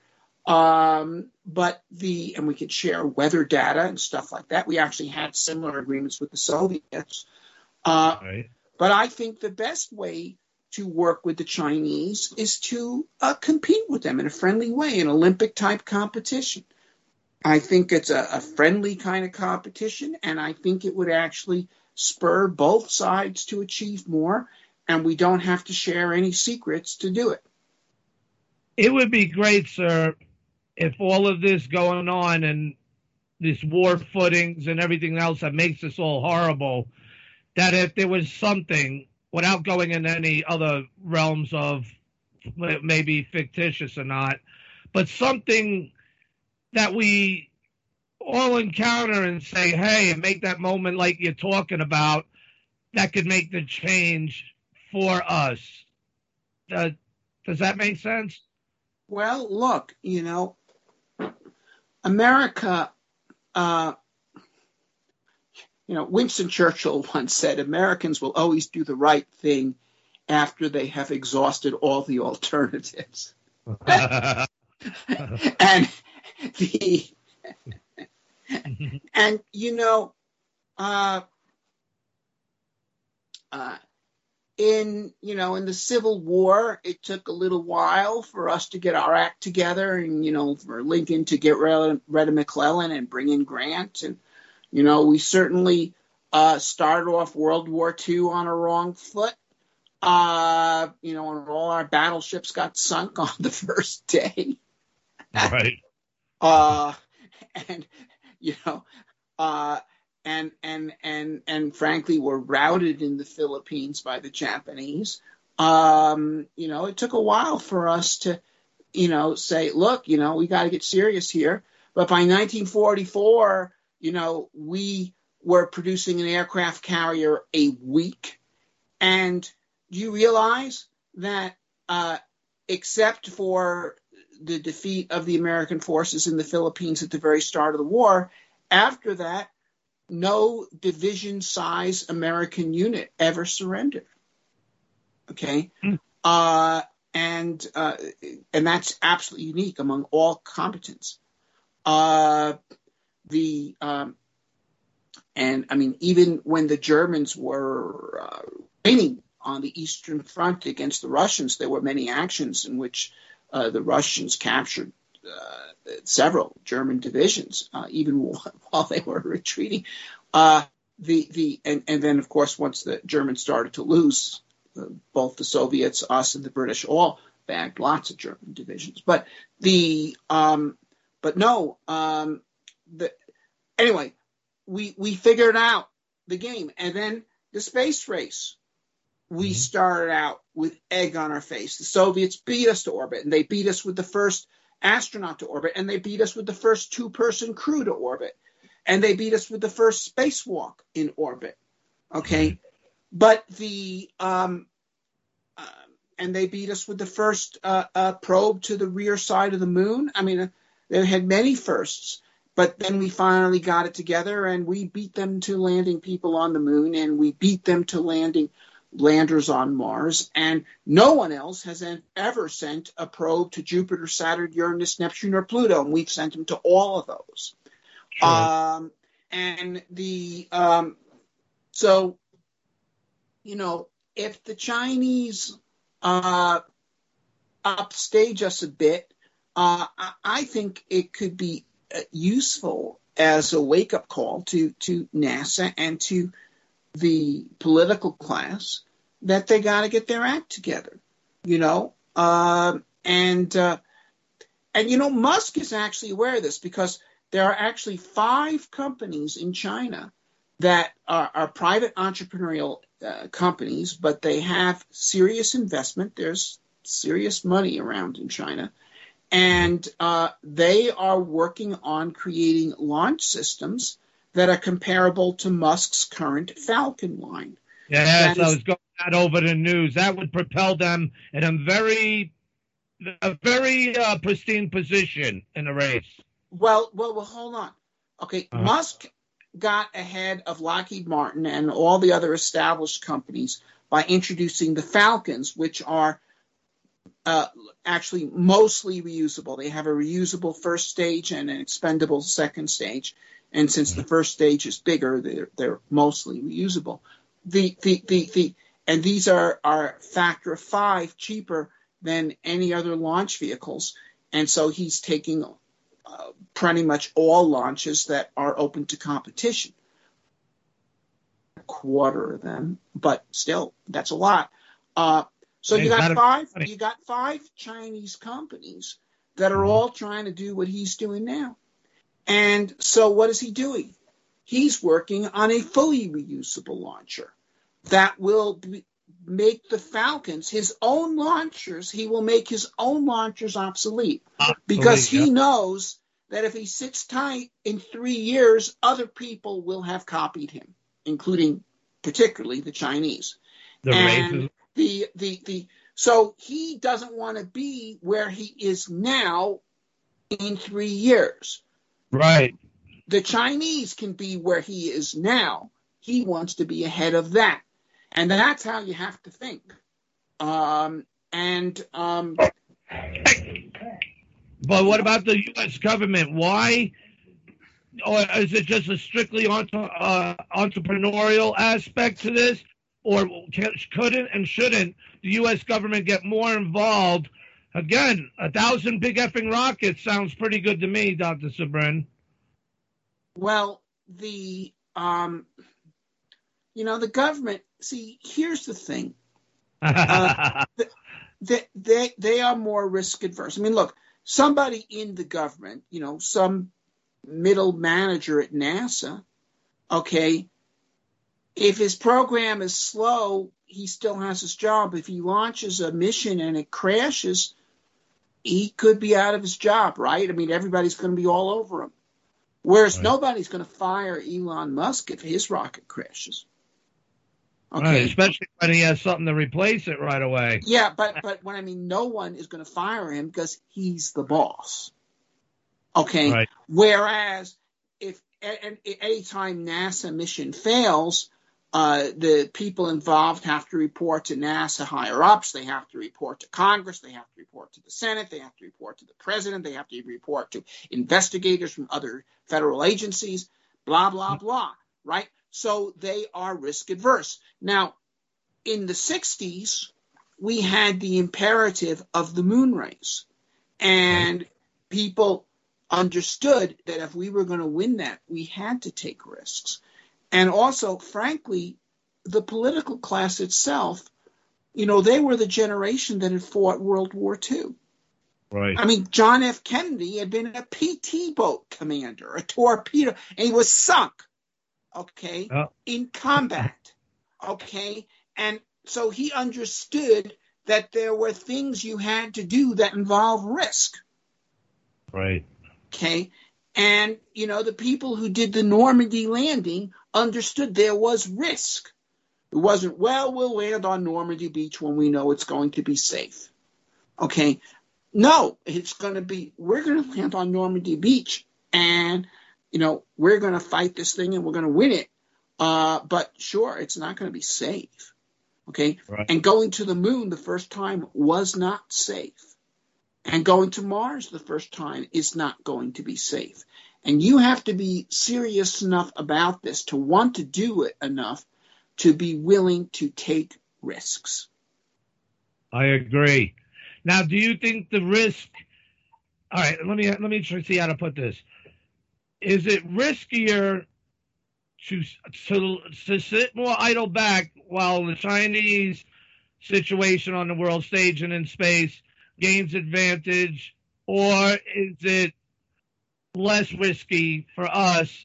Which I think is a no-brainer question, but uh, is it less risky for us? What is the solution? Should we be confronting this head on while we can, type of thing? And Well, look, he- here's the situation you have to understand. Okay. No one is going to stop China. Okay. The only way to stay ahead of China is to run faster ourselves. boom. And that means we have to mobilize our industry. We have to cut the red tape that's strangling our jobs. I mean, uh, the the the uh, we have to mobilize our science capabilities uh, and and not strangle it with overregulation. You know, the science community actually did a great job in coming up with vaccines real fast against COVID. Uh, uh, one of the vaccines was actually developed in two days in January 2020. It's the regulators that stalled it from actually being used until December. Oh, And it wasn't a bit safer or more effective in December than it was 11 months earlier. Okay, but in other words, we have tremendous scientific capabilities. We got to let them loose. Okay, now, furthermore, the Mars venture itself will help that, and, and not just in space, in all areas. Because, I mean, look, you know, we doubled our number of science graduates in this country during the 1960s, in every level high school, college, PhD, because the Apollo program said to young people, learn your science and you could be an explorer of new worlds. And so we got millions of scientists, engineers, inventors, doctors, medical researchers, technological entrepreneurs came out of that. I, I myself am a product of that. And uh, I'm a, little unusual in that, in that I actually ended up doing science. The, the vast majority entered into all sorts of other fields across the board. And, you know, these are the people that built Silicon Valley and the, did the computer revolution, uh, did all these advances. And, and the, the, the you know, we're not going to find the cure to COVID on the space station, but you can bet your bottom dollar that these teams that are coming up with the new vaccines and the cures and all this stuff include a lot of people that became scientists because they were excited about the space program. So if we have a lot more exciting space program, humans to Mars, we're going to have millions of young boys and at this day and age girls as well uh, going into science, and it is going to advance us in every area from national defense to industrial competitiveness to public health.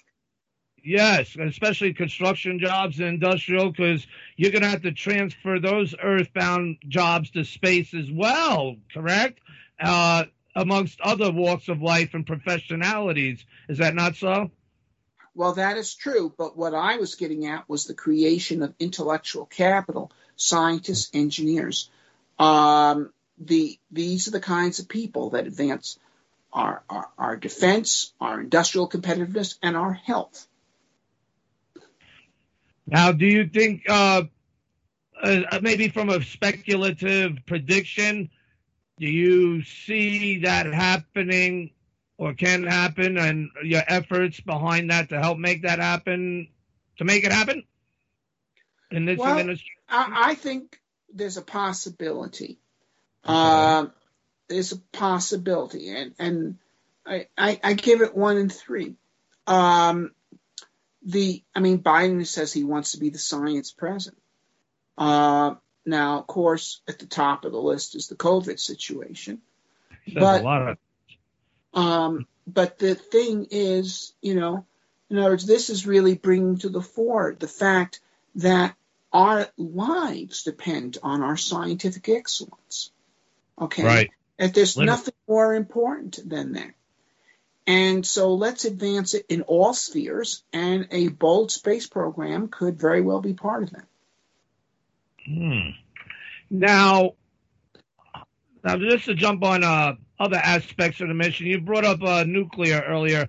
I'm sure you're familiar. I, I, I'm not that familiar. I seen an article the other day, sir, about a nuclear engine propulsions, and I was thinking, I wonder if that would help the big effing rockets, or would that be too dangerous for their objective and what they use? Well, um, there is some work going on on space nuclear reactors, uh, and they could be used for space propulsion. Uh, I actually prefer to use them on the surface of Mars and the Moon uh, Right. to make chemical propellants there. That's uh, to me is a much more effective strategy uh, because then you don't have to lug this reactor around while you're flying. Um, The the you know in other words, you don't put an oil well in your car. You just put the oil in your car. Right. Indeed. All right. So um now regards to any robotic aspects that uh, could help Elon's mission or the whole mission overall of what is being planned about to tackle our push to Mars, where are we with the feasibility of blending more humans with the robotic aspects? Because uh, wouldn't both of them work hand in hand better to, to coordinate us to get out there and adapt faster?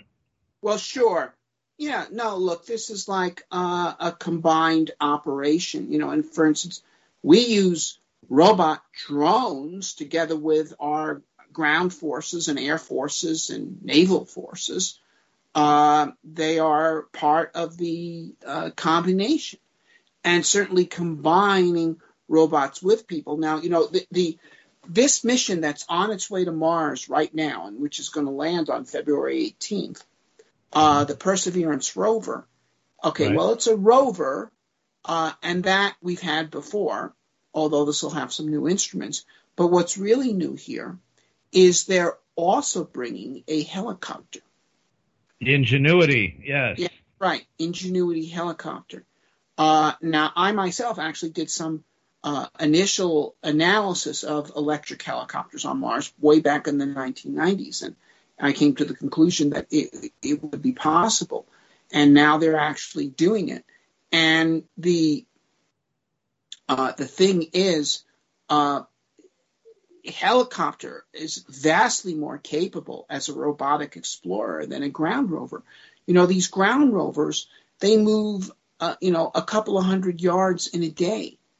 Right. The uh, the helicopter could do that in a few seconds.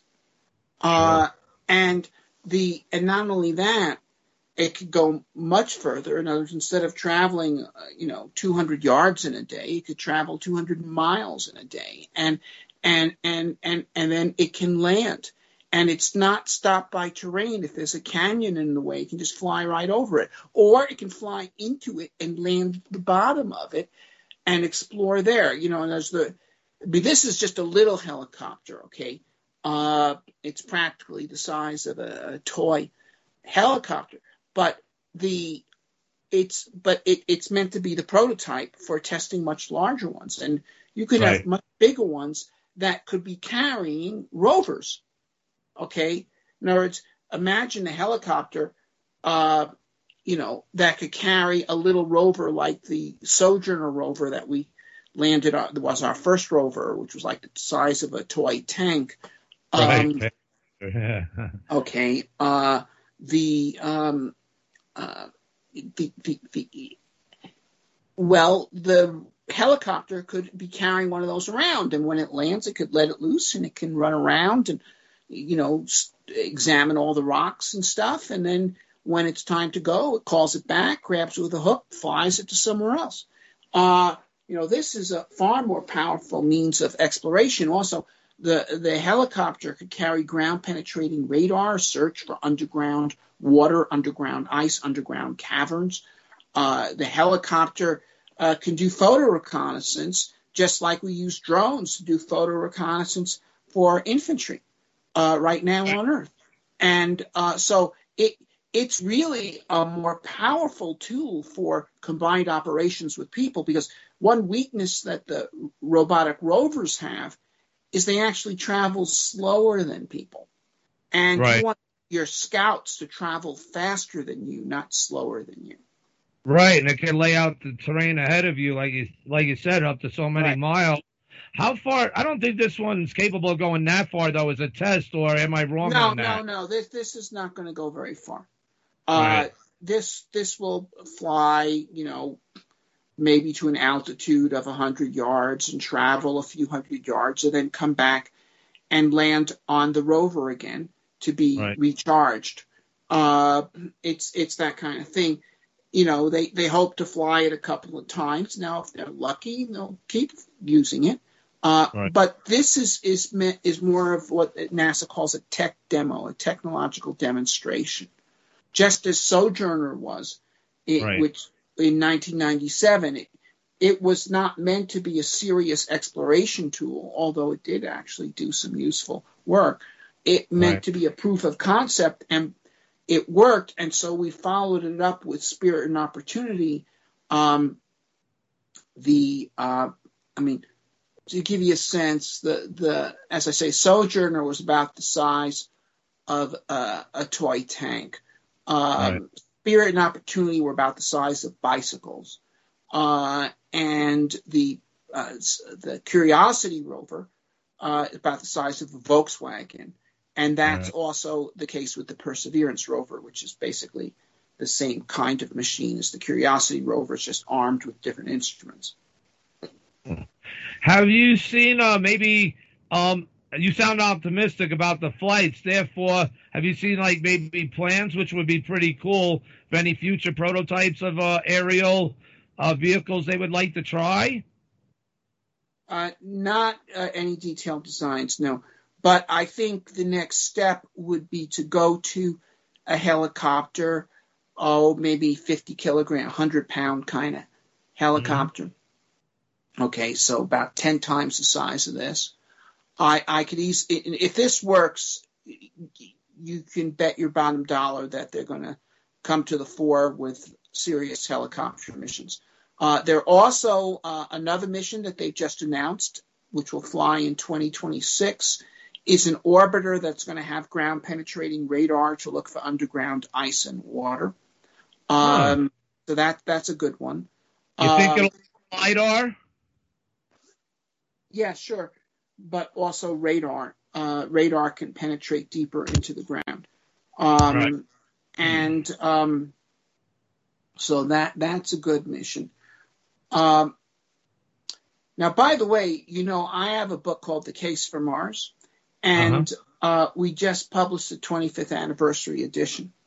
Uh, Wow. So if listeners want to find out more about all this stuff, that book is available on on Amazon. It's called The Case for Mars.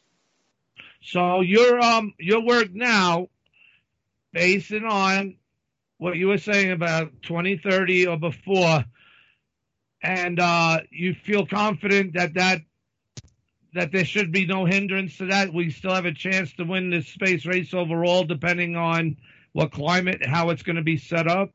Well, there's going to be plenty of hindrances, but if you want to do this, you got to be prepared to overcome them.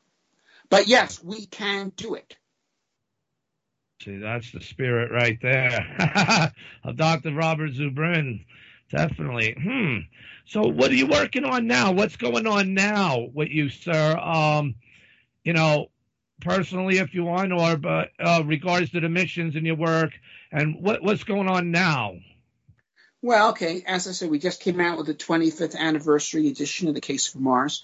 I also have another book called The Case for Space, uh, which talks not just about Mars, but the moon and the entrepreneurial space revolution and, and going to the outer solar system and the stars as well. Um, in terms of my company, uh, we're doing a lot of work right now. Uh, we have a contract with NASA on developing technology to make oxygen and steel on the moon. Uh, we have other stuff to, for recycling wastes uh, in space, for um, capturing carbon dioxide on Mars. Um, a variety of things we're, we're doing there. Uh, the Mars Society, um, we had to suspend our field season at the Mars Desert Research Station because of the epidemic. We couldn't send crews there. Uh, oh. But we, we plan on reopening it in the fall. Um, and um, so we'll we'll be ready for that. We have many crews anxious to go. Uh, the Mars Society had, you know, this past year we held our convention.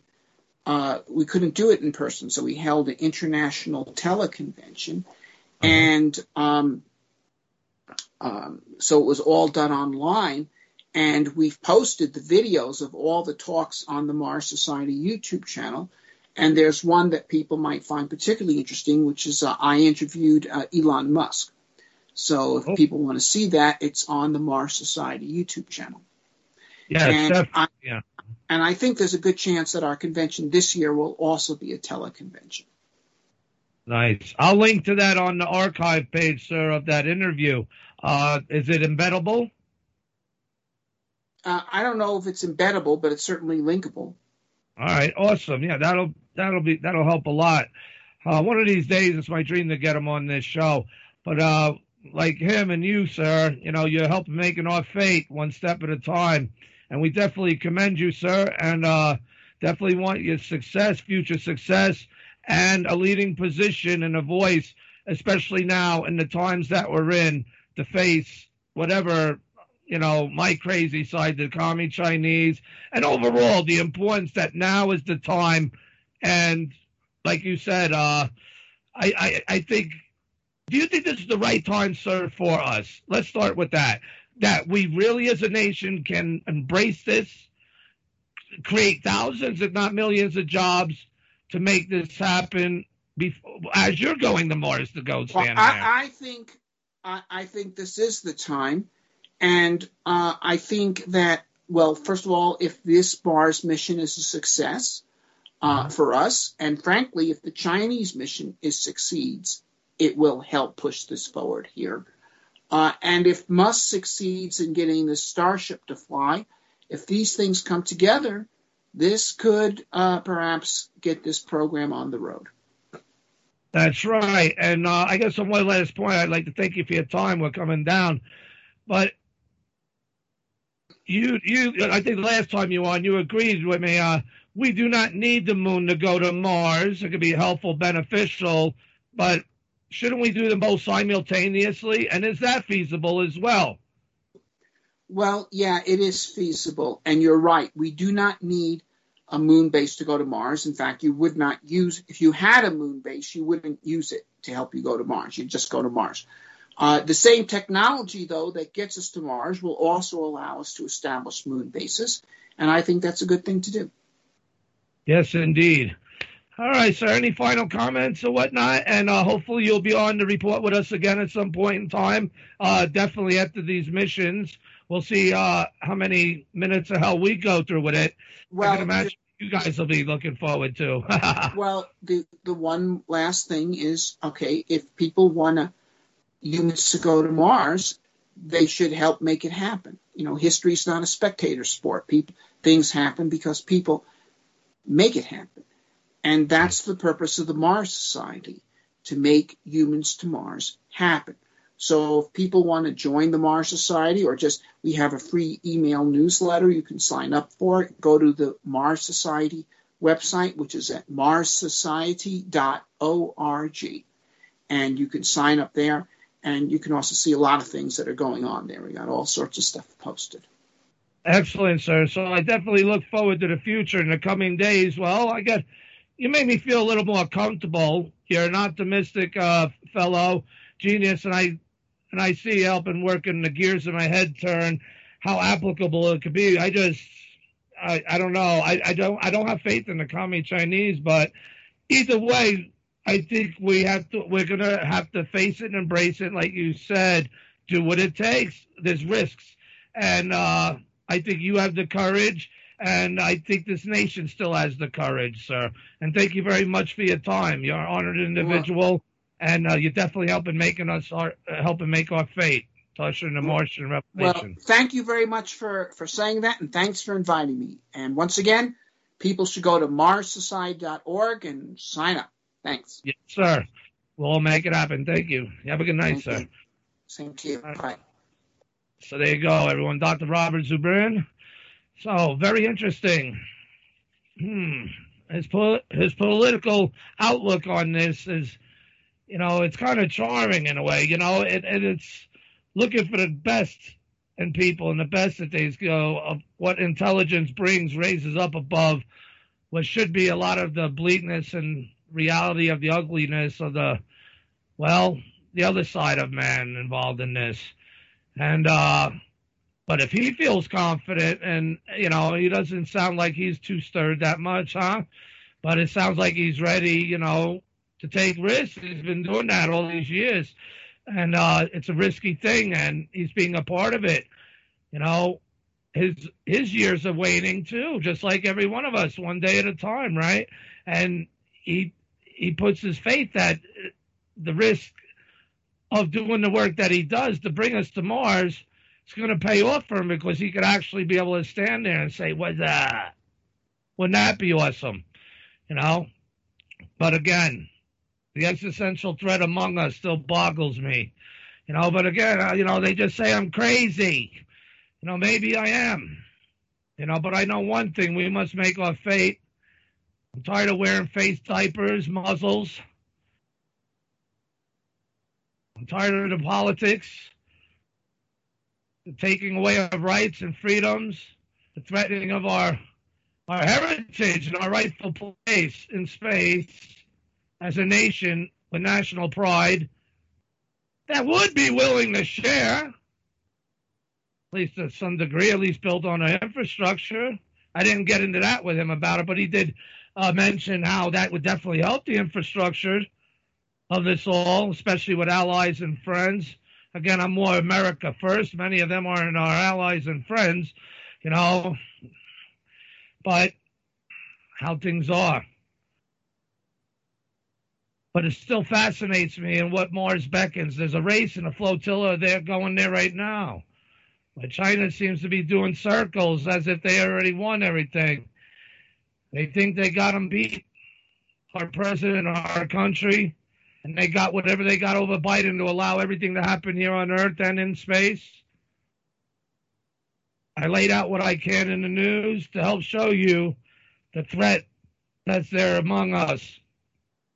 And even that threat, you know, like uh, Dr. Zubrin said, can also bring us to a position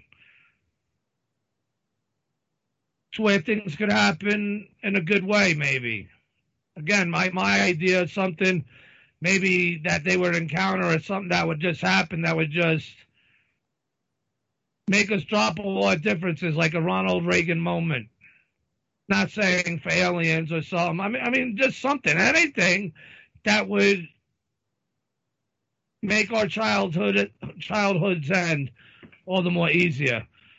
But I think I said enough. We can have enough to contemplate. Listeners to this show, they know that they can pack them and smoke them, because they definitely going to need them when we come back on the Martian Revelation and bring on our friend and return guest, Dr. John Brandenburg. Share some thoughts about some of this. But I think he's highly optimistic too. And uh, but again, I don't know. I, I don't know. But he's got some other things to share about Mars and uh, other stuff. So it should be a good night. Everyone, please go to the facesofmars.com. Check out the info for Dr. John Brandenburg and uh, the pictures, the graphs that he has given us. Don't ask me to explain it. He will. And hopefully, you people that can understand may have some questions or whatnot, because he's going to be proving something tonight to which he was proven right, but no one really wants to talk about. No one ever wants to talk about the, you know, the elephant in the room. Instead, many t- uh, people say, "Is there a pony in here?" you know. But anyway, all right. So again, pack of it, smoke because you're definitely gonna need them when we come back on the Martian Revelation. I'll be back. Don't run. We are your friends. If you are a listener of the Martian Revelation, then you are well aware that the entire planet Earth is currently involved in an all-out worldwide space race. Every country across the globe, including England, Germany, India, Russia, and China, are involved in a mad Martian rush be the first country to plant their flag on Mars. Get an idea of what these brave astronauts will be finding on the planet Mars before President Trump plants the first American boots on the face of Mars, you might want to familiarize yourself with George Haas and get to know his work and read his books. Haas has been studying NASA and European Space Agency imagery of Mars for over 25 years and has co-authored two books with geomorphologist William Saunders called the Cydonia Codex and the Martian Codex. I encourage you all to support his research by visiting his website at www.thecydoniainstitute.com. And remember, as George Haas has always said, through NASA's own pictures, the truth will be revealed.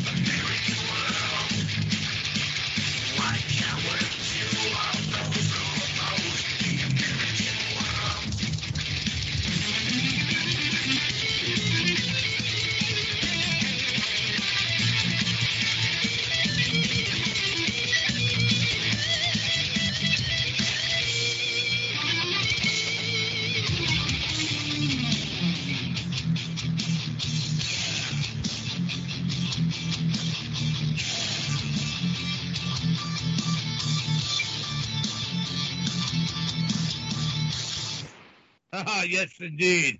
What would it look like in a post-American world? What better person to help us, hopefully, understand and possibly interpret those predictions? How fitting than Dr. John Brandenburg. But let's uh, welcome back, everyone. I'm Gary Leggia, your host of Mars Revealer, and also as the Mad Martian. Of course, you're listening to the Martian Revelation that's upon you all again now.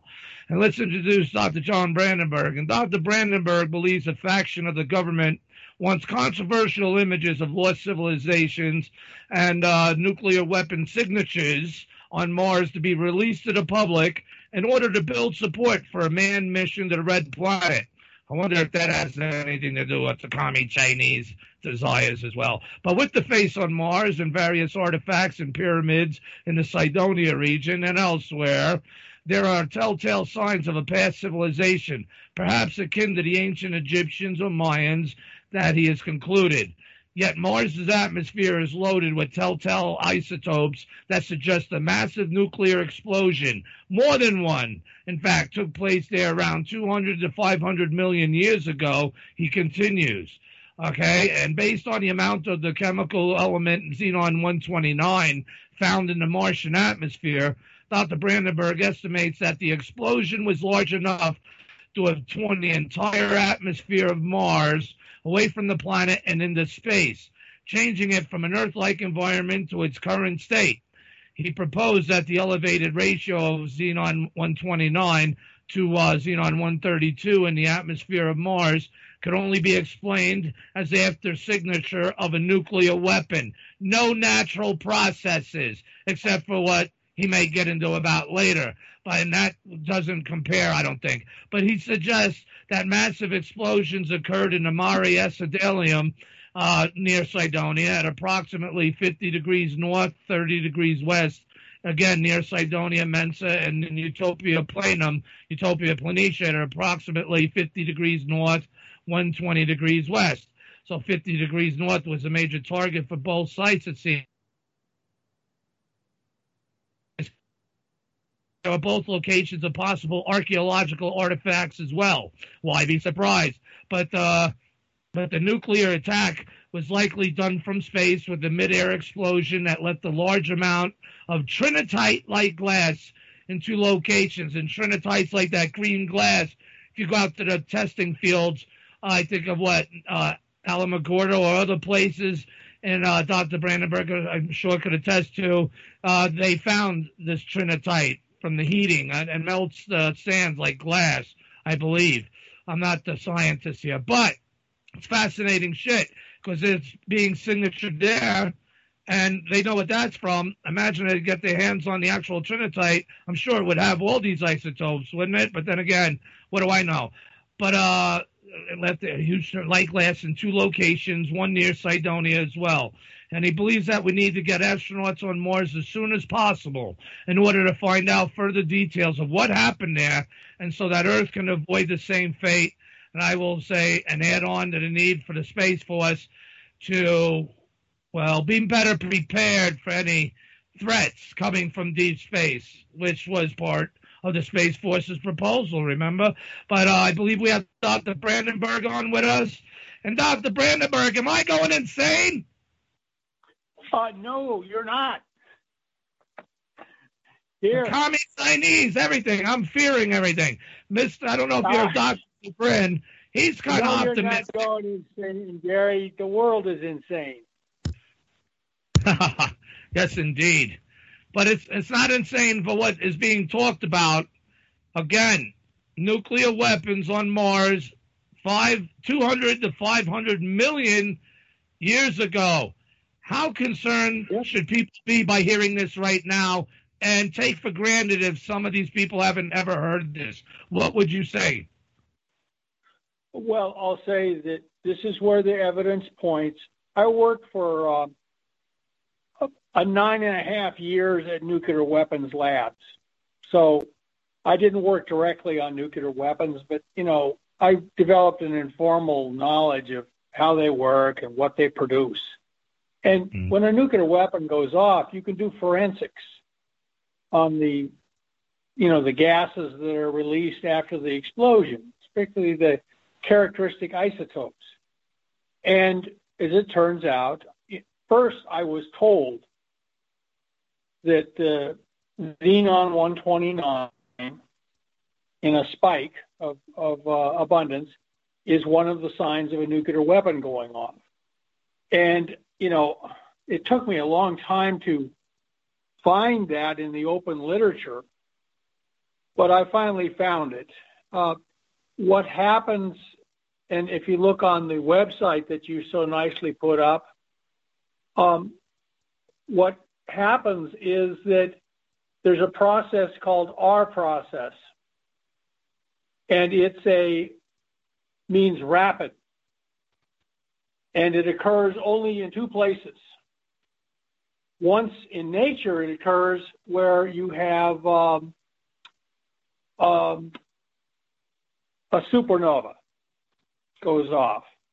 Wow, that's Now, ultimate. The reason the reason this is important is that supernovas go off as just part of the natural process of stars uh, living and dying, and so it's a um, that's not unusual. And in fact, the belief is, based on what they find in meteorites, is that the whole solar system that we live in now started out as a big cloud of gas, and then a supernova went off nearby. And that supernova compressed the uh, gas cloud so that it would start to gravitate more strongly in the denser regions and Now, when you say nearby. Now, when you say nearby, you don't mean in this solar system, but nearby our solar system as an extra Well, solar one- body. Some some people have uh, suggested that the location of the supernova is right where the sun is now, Interesting. and it is interesting. So it's so what happened is some of that radioactive material from the supernova got mixed in with the um, uh, gas cloud. so you find basically the gas cloud, which was the result of many, many years, uh, billions of years of stars forming and then dying, and, and dying quiet deaths for the most part. And then this supernova goes off and it produces its own set of peculiar uh, isotopes. Okay. And the, the isotopes are produced in a process called R process, where ordinary stars like the sun, they produce elements in their interior, especially when they start to run out of fuel, hydrogen fuel, and that's called S process, meaning slow. Okay. But R process means rapid. It means a violent, high energy, intense neutron bombardment of the elements.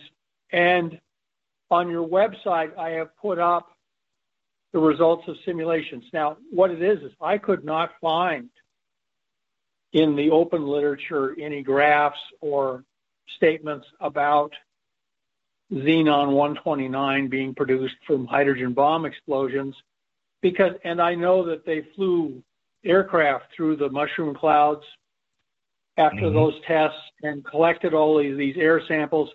That's how they know that the xenon 129 was produced heavily. But the other place, there's two places you find R process. One is a supernova, and the other is a hydrogen bomb explosion. And you can, we have the links to the Wikipedia article about R process, and it mentions that R process occurs in thermonuclear weapon uh, explosions, and in fact, that's how they learned about it because of the strange elements that were produced in the first hydrogen bomb tests.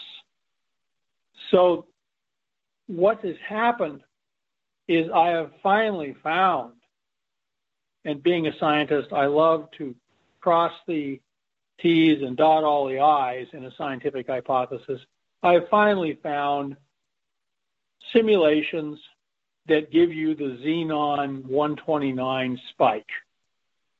And hmm. those ta- tables of those values produced by R process are on the website. You can look at look for xenon 129. I also have the results of S process. These are both from an article um, that uh, I sent you the reference. You can uh, post it if for anyone who wants to investigate further. And so the xenon 129 spike has been now absolutely identified with R process. In other words, a massive R process event took place on Mars. We know it was not a supernova. Right. If it was a supernova on Mars, it would have blown Mars up and the rest of the solar system with it. No. It has to have been a localized intense event, and there's only one way we know to do that, and that is a hydrogen bomb. That's the only other known R process. Now, so we have that finally. And I have graphs showing the results of R process um, um, versus Mars and Earth uh, xenon, showing you that the R process gives a good match to Mars because mm-hmm. it produces this excess of one xenon 129. So that mystery has basically been solved as far as I'm concerned. Uh, what's also fascinating is that R process xenon is found in certain meteorites that aren't from Mars. They, they in fact, uh, have diamond dust in them that predates the solar system. Wow. And one of them, the most famous, the most studied meteorite in history, is called Allende. You can look that up on in uh, Wikipedia.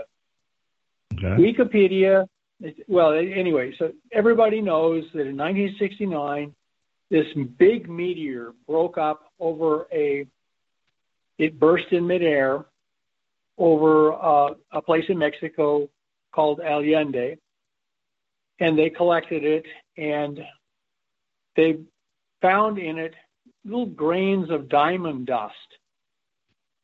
And they heated that, and out came xenon oh. isotopes, and they look just like Mars. But this meteorite has never been to Mars. We know what a Mars meteorite looks like.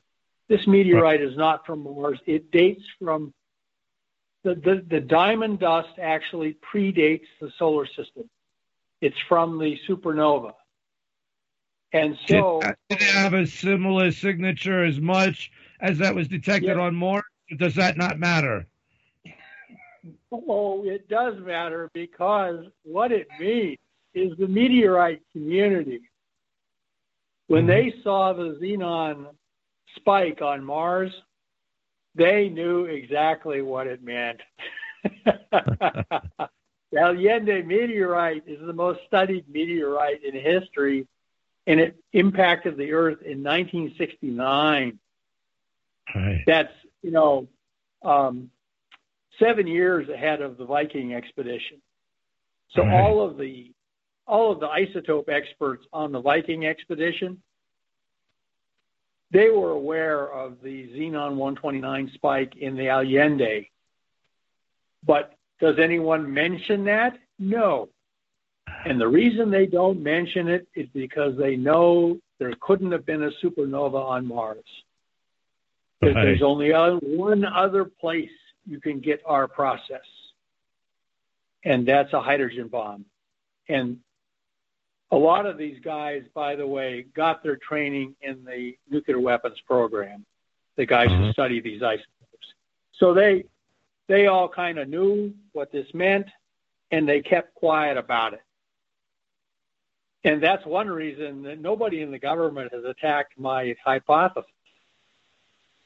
I mean, I've had uh, a, a, few uh, little critics that I battled on the internet who criticized my work, but uh, like I w- challenged one guy to a debate, like on a show like this, and he said, "Oh, I don't know anything about nuclear weapons. I'm not going to debate you."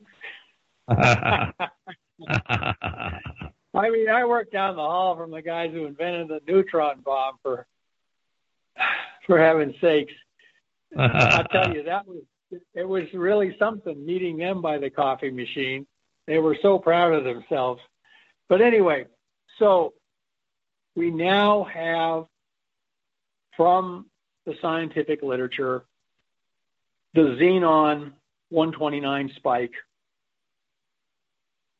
from simulations and also from data from pre-solar grains in very ancient meteorites and they match Mars. Now we also, by the way, we know something else. What? Um, the the original xenon isotope spectrum on Mars did not have the xenon excess, xenon 129 excess. We know that. The two oldest, two of the oldest meteorites on Mars are ALH 8401, of course, Mm-hmm. and then there's also um, another me- meteorite called Chassigny. Did they And have both they have sample. What's that? did they both have uh, signatures of the Xenon 129 in them, or did they blast No, off from there they don't. the? Ah, They don't have the signatures. so that They're means they ancient. left Mars. At least they left Mars. I guess depending where from, or it don't matter. Pre-event, pre-nuclear event. Well, actually, no. They what it means is they just were crystallized on Oh. Mars as as rock. I mean, it was lava rock that then hardened, and you're not going to add any new gas to this. It it comes out of the volcano on Mars, and it's got Ah. the gases it's got in it. And what it shows is the very ancient Mars atmosphere, and uh, xenon look just like Earth. Hmm. So we have now, uh, and that's one of the graphs that shows. Wait a minute. um, you said it looked just like Earth. Is that because of the detonations we've had, or pre-detonations we've had? These are pre-detonation, pre-detonations. The, Okay. the, the detonations on Earth compared to the ones that had to have occurred on Mars are very, very tiny. Uh, most of the um, most of the xenon 129 that was created during the Cold War, uh, it was some from open air nuclear tests, but a lot of it was from plutonium production. In um, that also makes some xenon 129, and they were making a lot of plutonium. So, um, so we know that the, the Earth's atmosphere gained um, maybe two or three percent more xenon 129 during the and, and people saw it. They measured it. But uh, on mars um, somebody re- you know tripled the amount of xenon 129 in the mars atmosphere from the Wow. explosion because it was so large and um, of course there's other evidences of this nuclear explosion.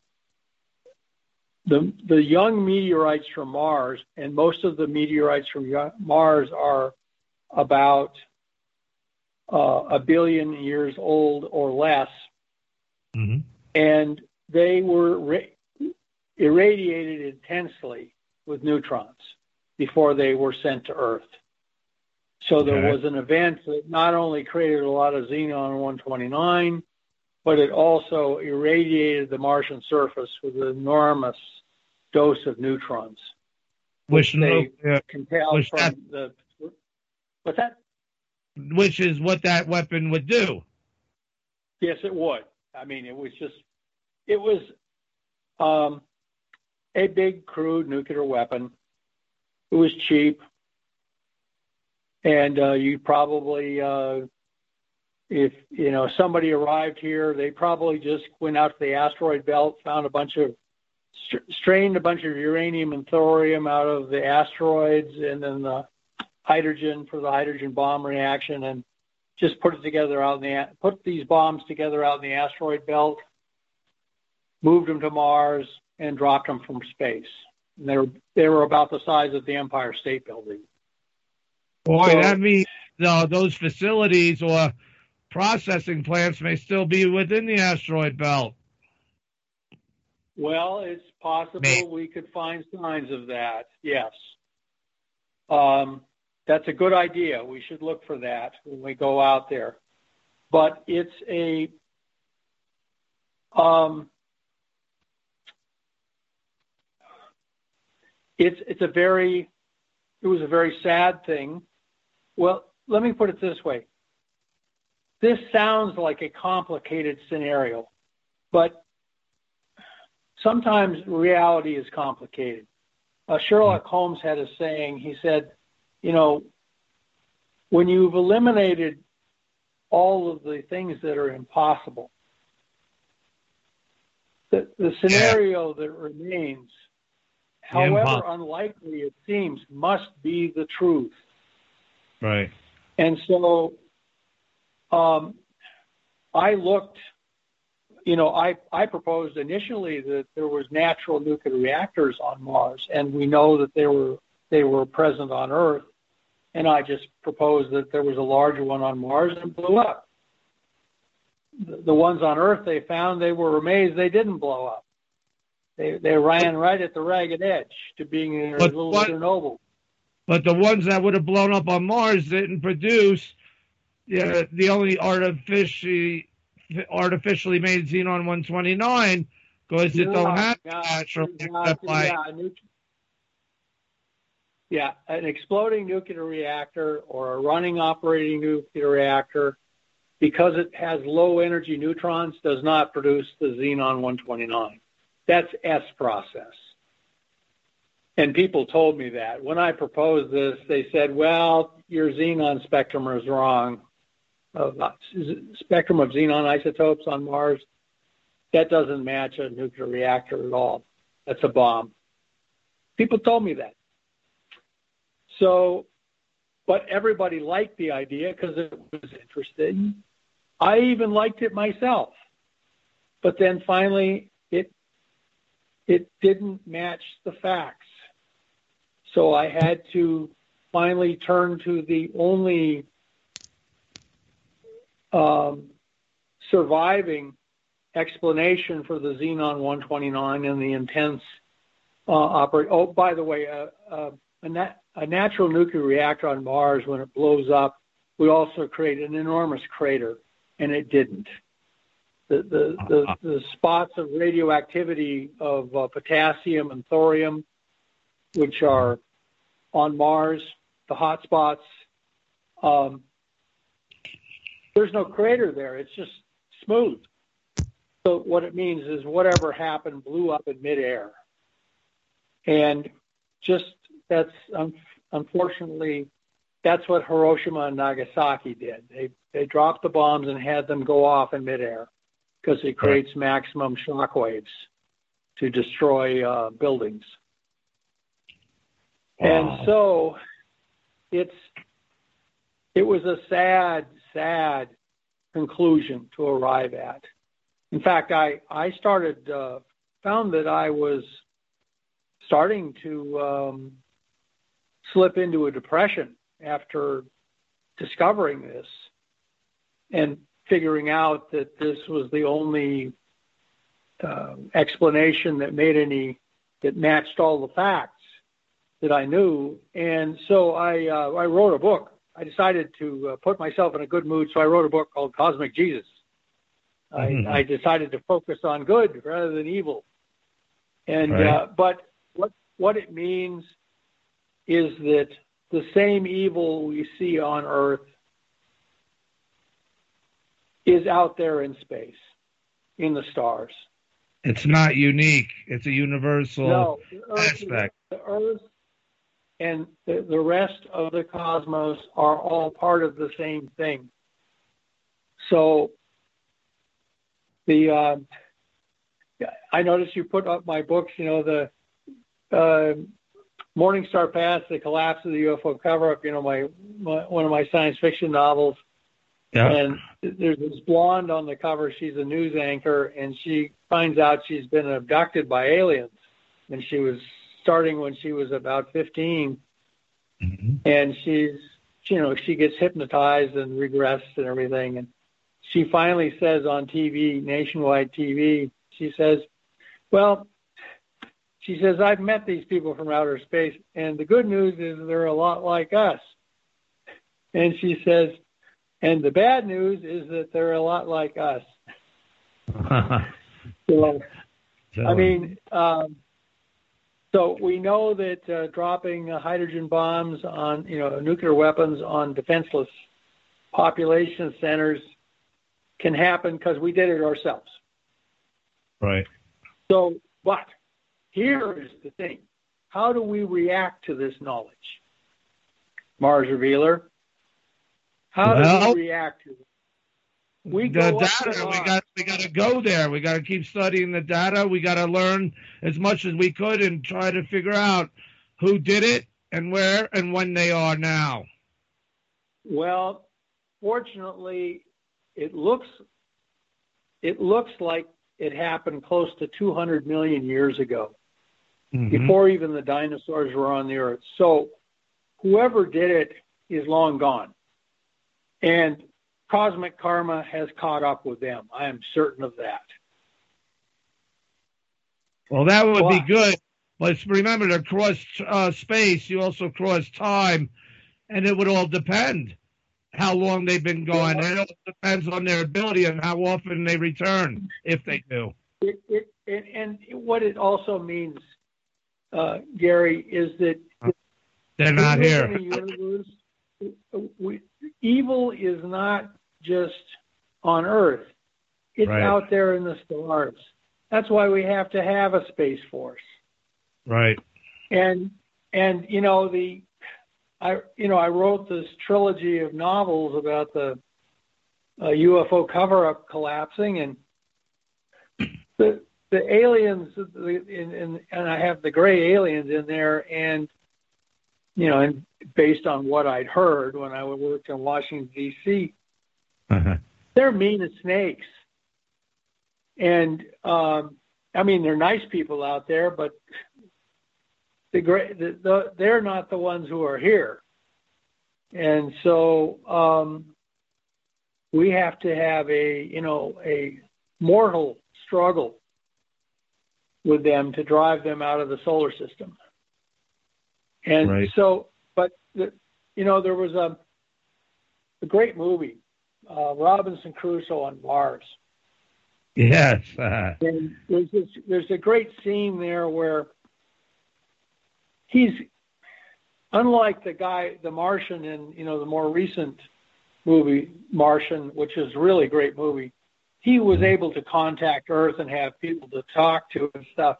The guy Right. on in, the guy in Robinson Crusoe on Mars, he's got nobody but a monkey to talk to and the conversations are not very interesting. And so, but anyway, he starts kind of starts losing his marbles up there because he's got no one to talk to. But he tries to be positive and and um, anyway, so he's out. One way he's trying to keep himself sane is to go exploring. Mm-hmm. And he walks out with his monkey, and they go exploring. And you know, he's very lonely wants somebody to talk to. He's out there walking and he spots this one rock. It's very strange. Looks like a tombstone. He goes up and pushes it. And just before he does that, he suddenly gets this look on his face and he starts looking around. He doesn't feel lonely anymore. no. No, he he is no longer and he pushes the headstone over and discovers there's a humanoid skeleton underneath it with a hole burned in its head, mm-hmm. its skull. And so he he doesn't feel lonely at all after that. no, now he's afraid. Afraid of his neighbors. And um he he knows he's he may not be alone on Mars, and whoever he shares Mars with may not be very nice. Right. And um, so it's a great movie, and that's a great scene. because he suddenly realizes he's not alone on Mars, but it's not the kind of company he wants. Right. So it's a it's a it's a big um, it's it was an we're sort of in the same situation now. Mm-hmm. So the, the U.S. government and the Russians and the People's Republic of China and our NATO allies are all aware of this situation. Right. Um, and they all keep quiet about it. And what it is is that we have visitors from outer space. We're not alone. Um, and since I published my book, everybody knows about the possibility of this um, planetary nuclear massacre on Mars. It's So- it's uh, it's fact now. It's not a possibility anymore. Well, what else could do I it? mean, hey, find me another reason you get all this xenon xenon 129 on Mars. Right. It, it didn't. It did not. By the way, these type of meteorites that contain the xenon 129, they're very rare. The uh, almost all the xenon spectrum of, of isotopes looks just like Earth, or the solar wind, or Jupiter, something like that. So Mars is completely unique among the planets um, in having this strange feature. It sticks out like a sore thumb. The meteorites, if you take 99% of the meteorites and grind them up, they give you xenon that looks just like Earth or the solar wind from the sun. So, Right. so, and the fact that Mars is heavily irradiated by neutrons, it's it's certain now. We have this thing nailed. And um, in fact, uh, if there are any astrophysicists or people with an astrophysics background uh, who know about R process, I invite you to call in, and you know we can discuss this. Uh, As a matter of fact, let me uh, give that timeline number. Odin, I guess, could that be open? You never know. Blow the cobwebs off. But uh, 202-684-6955. 202-684-6955. One more. 202-684-6955. If you have any comments or questions for Dr. Brandenburg or would like to uh, talk to him about this and help explore the possibilities all the more. But the definite thing is that intelligent weaponized weaponry went off. Yes. Now, Well, So- I, I feel like I've finally opened Al Capone's safe. And sure enough, yes, hydrogen bombs cause the xenon spike. Now I have it right in front of me in, um, you know, in scientific uh, data. So that's, that makes me really happy. Uh, I'm always happy to be proved right. It's my job as a scientist. Um, but it also means, and by the way, I will be the first to say, I don't know the technological level of the civilization that's dead on Mars. It was apparently wiped out by this nuclear attack. I don't. there was a civilization there at all. That's the Yeah, important I mean, point, yeah, right? That's the big. That's okay. So we know there was a. We know that the nuclear attack was aimed at somebody, and we find in these ruins, this is what they were apparently aiming at. Now, we don't know the technological level of the people who created those ruins. If something like this happened on Earth, and a couple million years passed, all of the roads, everything would disappear. All you'd see is the Sphinx and the pyramids because they have lasted a long time and they're going to last a long time after the human race is gone. Right. Now, here's the thing I don't know what the technological level is. It looks like it was primitive, but can we afford to take the chance? No. We have to get the human United States with what's, let's say, the um, space station consortium, right. which I know includes Russia. We have to get up there first.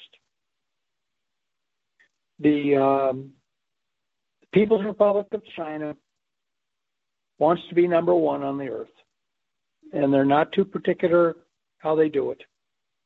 And um, I and if they get the them- Mars first, and if they get the Mars first, they get dibs on what they find. Right. And it's, I cannot rule out the possibility that there's advanced technology buried in the ruins there. Right. I can't rule that out. It Right. looks like they are primitive ruins, but I don't know.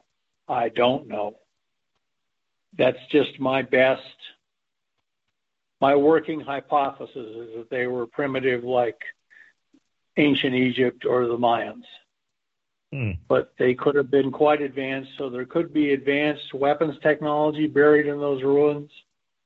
And we want to make sure that we get there first. And records And of so is- potential history and other worlds' history knowledge may be there as well. The records could Oh. be just as important as technology. Oh, um, when we land on Mars and can freely discuss what we find there, it will mean a quantum leap in human understanding of our place in the universe. We will find, a, we will find, a, here's what I believe we will find. We will find a completely independent in, uh, evolutionary record of the evolution of life and intelligence on another planet that was Earth like. And of course, we will find another humanoid race that built things that we recognize. Um, and we'll get some idea of their culture from the artifacts that they've left behind. This will just be uh, just um, a, like I said, a quantum leap in um, human understanding of our place in the cosmos and what the rest of the cosmos is like. I mean, Earth, uh, Mars is the closest uh, Earth-like planet in the universe that we can visit. So Right. we have to get up there, and we have to get up there fast, and we have to get up there first. And um, I'll do. I'll, I will uh, tell you one thing about uh, from the Cold War. Mhm. Um, when we beat the uh, Russians to the moon, this caused them uh, deep psychological harm, and they um, they basically said that they they were afraid after that to try and challenge us in any kind of technological contest. They uh, they developed an intense inferiority complex. I mean, and the race to the moon, we won the race, and then we did six victory laps. Um, well, their race car was broken on, broken down by the side of the track. We whizzed by them six times. We landed on the moon six times. Twelve Americans went to the moon and returned safely. We didn't lose a single person on those trips. Though it was a close call on Apollo 13. Right. Um, we learned from that, by the way, never send anything in space with the number 13 associated with it. Uh, the astronauts, the astronauts will not fly on anything that has a 13 in it.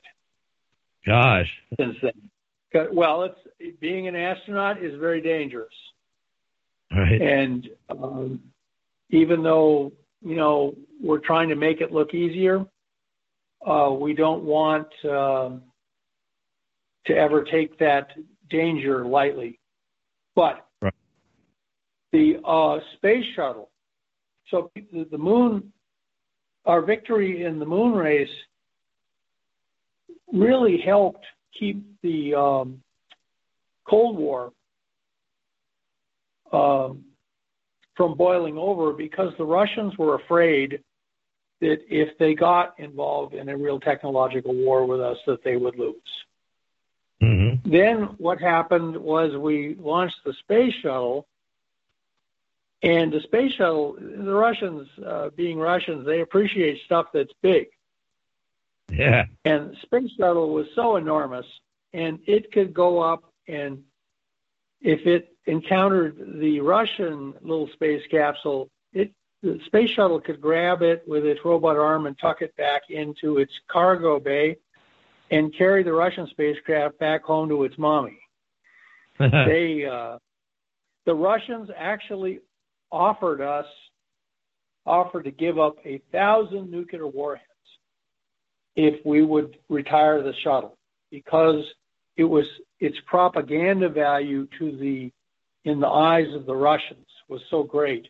This is also why when we uh, proposed um, the Strategic Defense Initiative under Reagan, the Russians believed that we could put up a defense shield in space. Which you were, you helped work on that. What's that? You helped oh, work I on worked that on that well. for.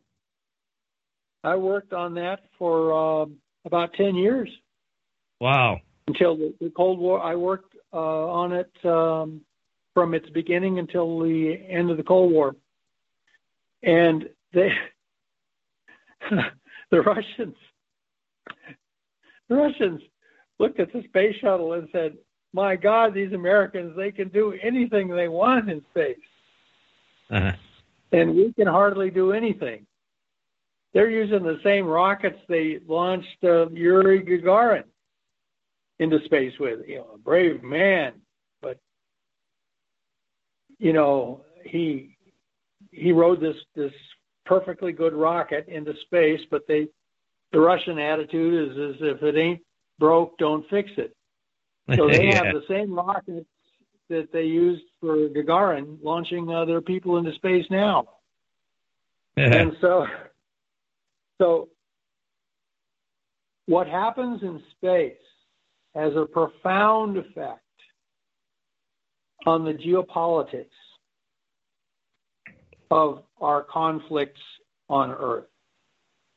That's where I was In going. Of, yeah, in the days of nuclear weapons, when everybody has a lot of nuclear weapons, war is there. You, can't fight a hot war. What you do is you fight a psychological war constantly. And victories in space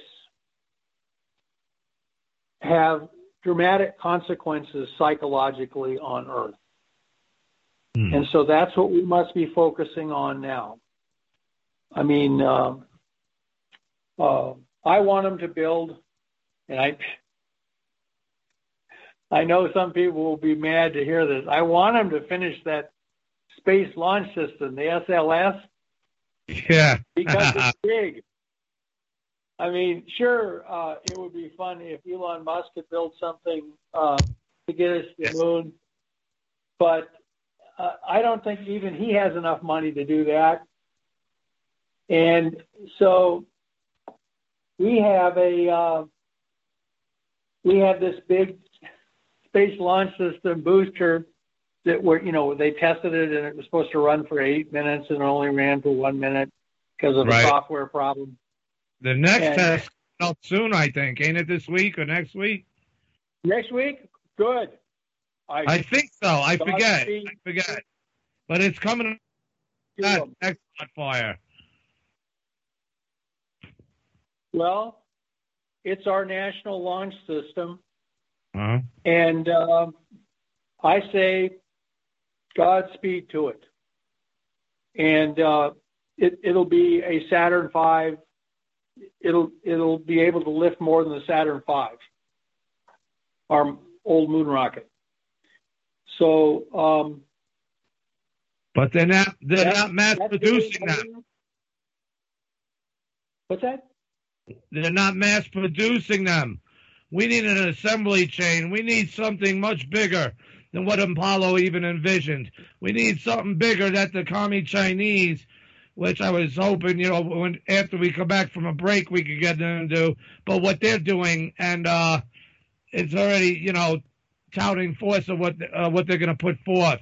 Uh, and I don't know. I'm feeling uncomfortable. Okay, we'll, we'll, you call, we'll call our rocket the short march.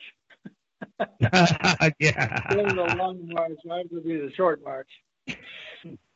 Right, but we, we're gonna need uh, we're gonna need several, quite a few.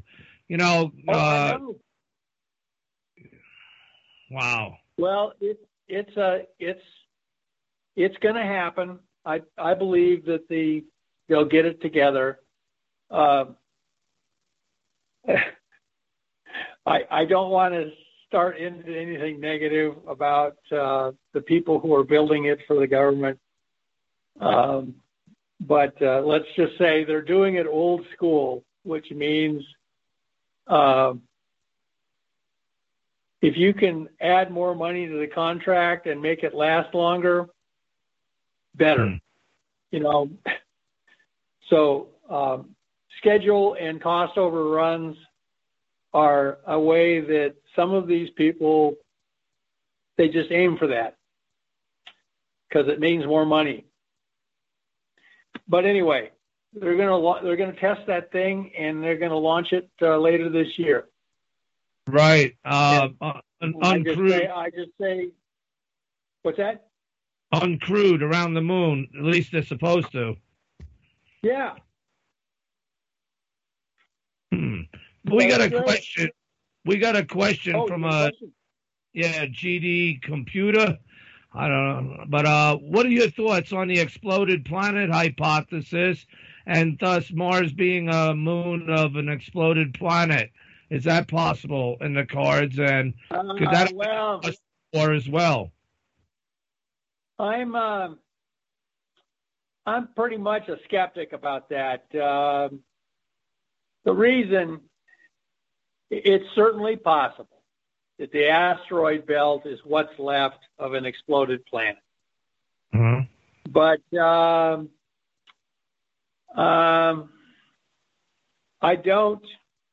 You know, as a concept, it's interesting, but you know, we get a lot of meteorites that apparently come from the asteroid belt, and they're all very ancient. They don't, Yeah. uh, you know, they, they date from the the, found, the four and a half billion years ago. So, um, It would have been long Yeah, you before. know, it it- would have been it- long it- before the nuclear. well, if if it was an exploded planet, you know, and had a if there was a war between Mars and that planet and Mars won and the planet that's the asteroid belt now had lost, we'd expect to see at least a socket wrench or something like that in one of these meteorites, and uh, we don't see that. We don't see it at all. So I just, um, uh, it's an interesting concept, but Need more input. Um, well, we we need some some evidence, and you know we're going to be in, investigate. You know we're going to be investigating the asteroids. We have that asteroid. I love it. It's named Psyche, yeah. and it's full of gold and platinum out there. oh and they're yeah. going to try and land on that. You know, uh, I can just see the Lear Capital uh, uh, a- uh, advertisements after that happens. You know, buy gold now before before it crashes.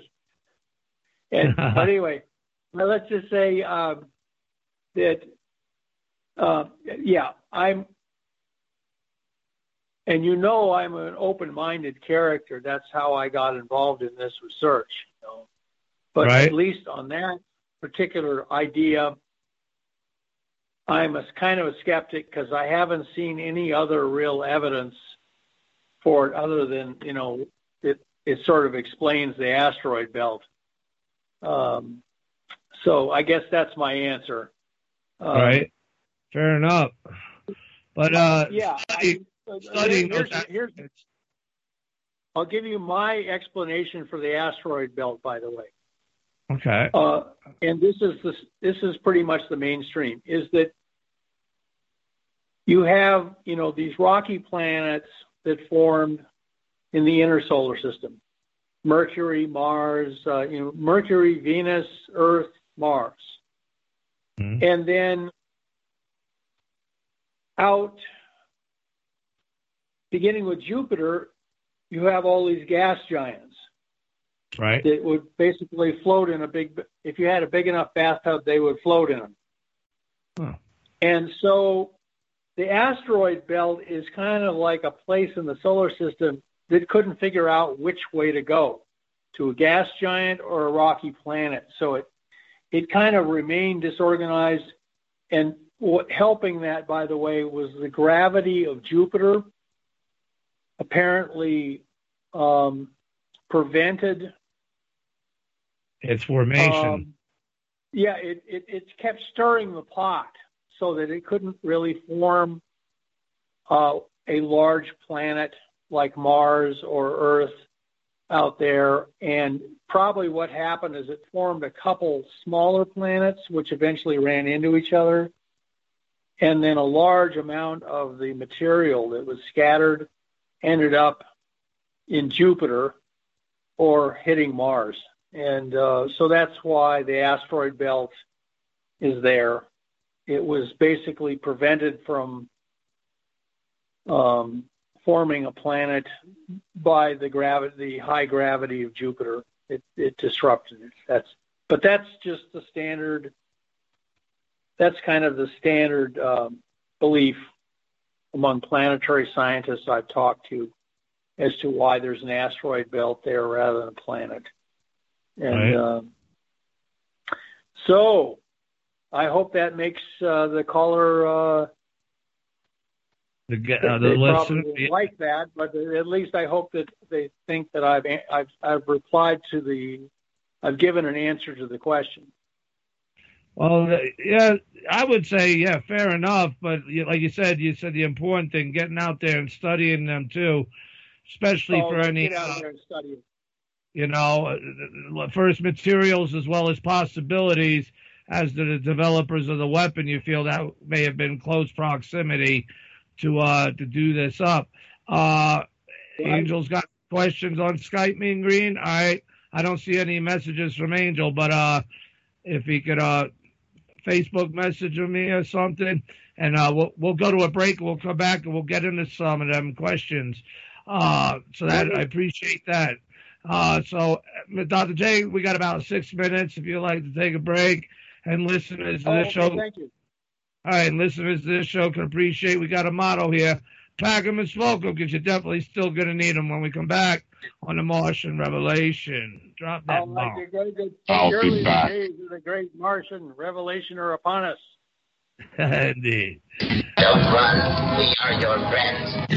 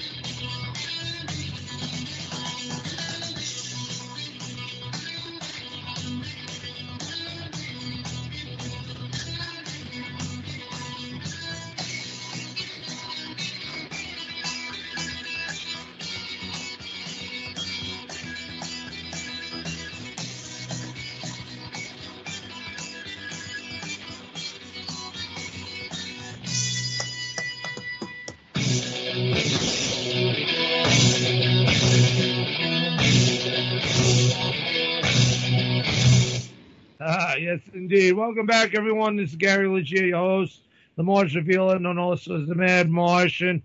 And of course, you're listening to the Martian Revelation still. That's upon you all again now.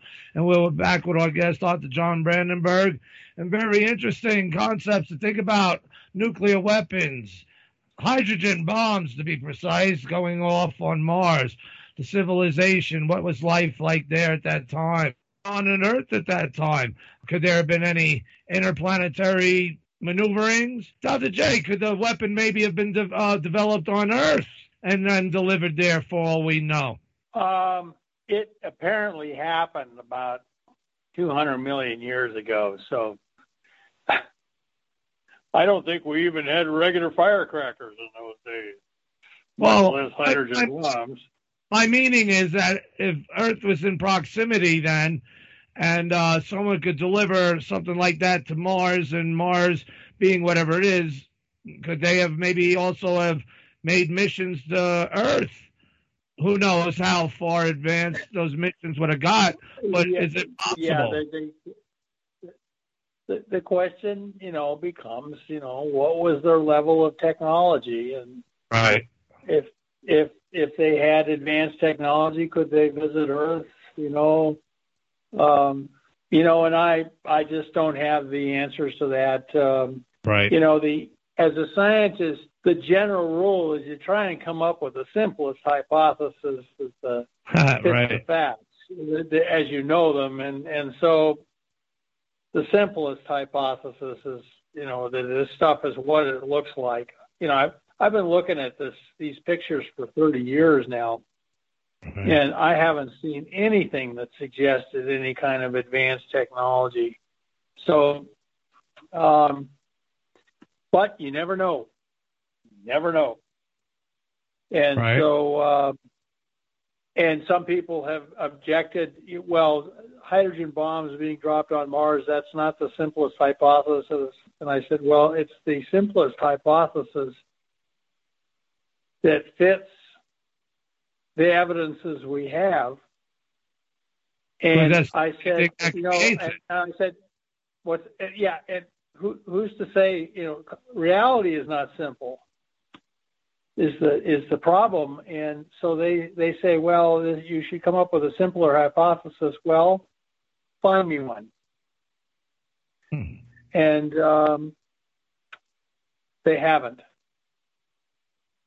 uh, so they So now it's, is it's a stoic silence, or what is what is being done about it? Well, you know, one of the ideas they could have proposed was, oh, we know this uh, radio, this xenon from um, R process was present in some meteorites and apparently even in a comet they just recently investigated Right. has it. And um, you could say, oh, okay, well, maybe all of that landed on Mars. Well, it would have to be a really big comet to do to disrupt the entire planet of Mars and give it those isotopes, and um, it would have to, you know, it'd have to be a really big comet. And Mars is a small planet, and it would have to hit it and uh, just right, and um most of it would blow off into space, along with. So finally, you realize this is sound starts getting more and more complicated too. It's actually simpler just to think that somebody just came up, uh, you know, the everything that I have proposed happening on Mars has been seen on Earth, including dropping nuclear weapons on defenseless cities. Right. So uh, it's a, um, you know, they're they're invoking um, something that is unknown, some unknown process, and I have just a known process that we've seen, um, sadly, on Earth, and uh, right, like percolates. yeah, well, you know, I'm just playing. You know, there, No. there was a there's a after working in uh, SDI, you know, in the space program, there was a joke that would go, uh, my, uh, you know, people were always producing these paper studies of things that we could do in space, and the joke always was, is my paper spacecraft is always better than your real spacecraft. of course, it's that way because it doesn't have real life problems, you know. like we're facing And, now. Right. And that so, uh, but China and all this. And you said that the Chinese knows, the other governments know about this. So oh yeah, and now with what's been going on with our government and uh you know all the more the Chinese really uh you know, being balls out, being demanding, you know, I guess want to, you know, get reciprocated by Biden's there uh, for their position and what they were bought they were bought off for, whatever the case may be, that would put them in that position to uh, the threat to secure space while placating down to allow them to do so. I that's that's on my mind as much as many other I, Americans. I know it, but you know this um, uh, this new administration. They're standing up to China. They're sent. They just sent a destroyer through the states of, Straits of Taiwan, and uh, you know they. So let let's put it this way.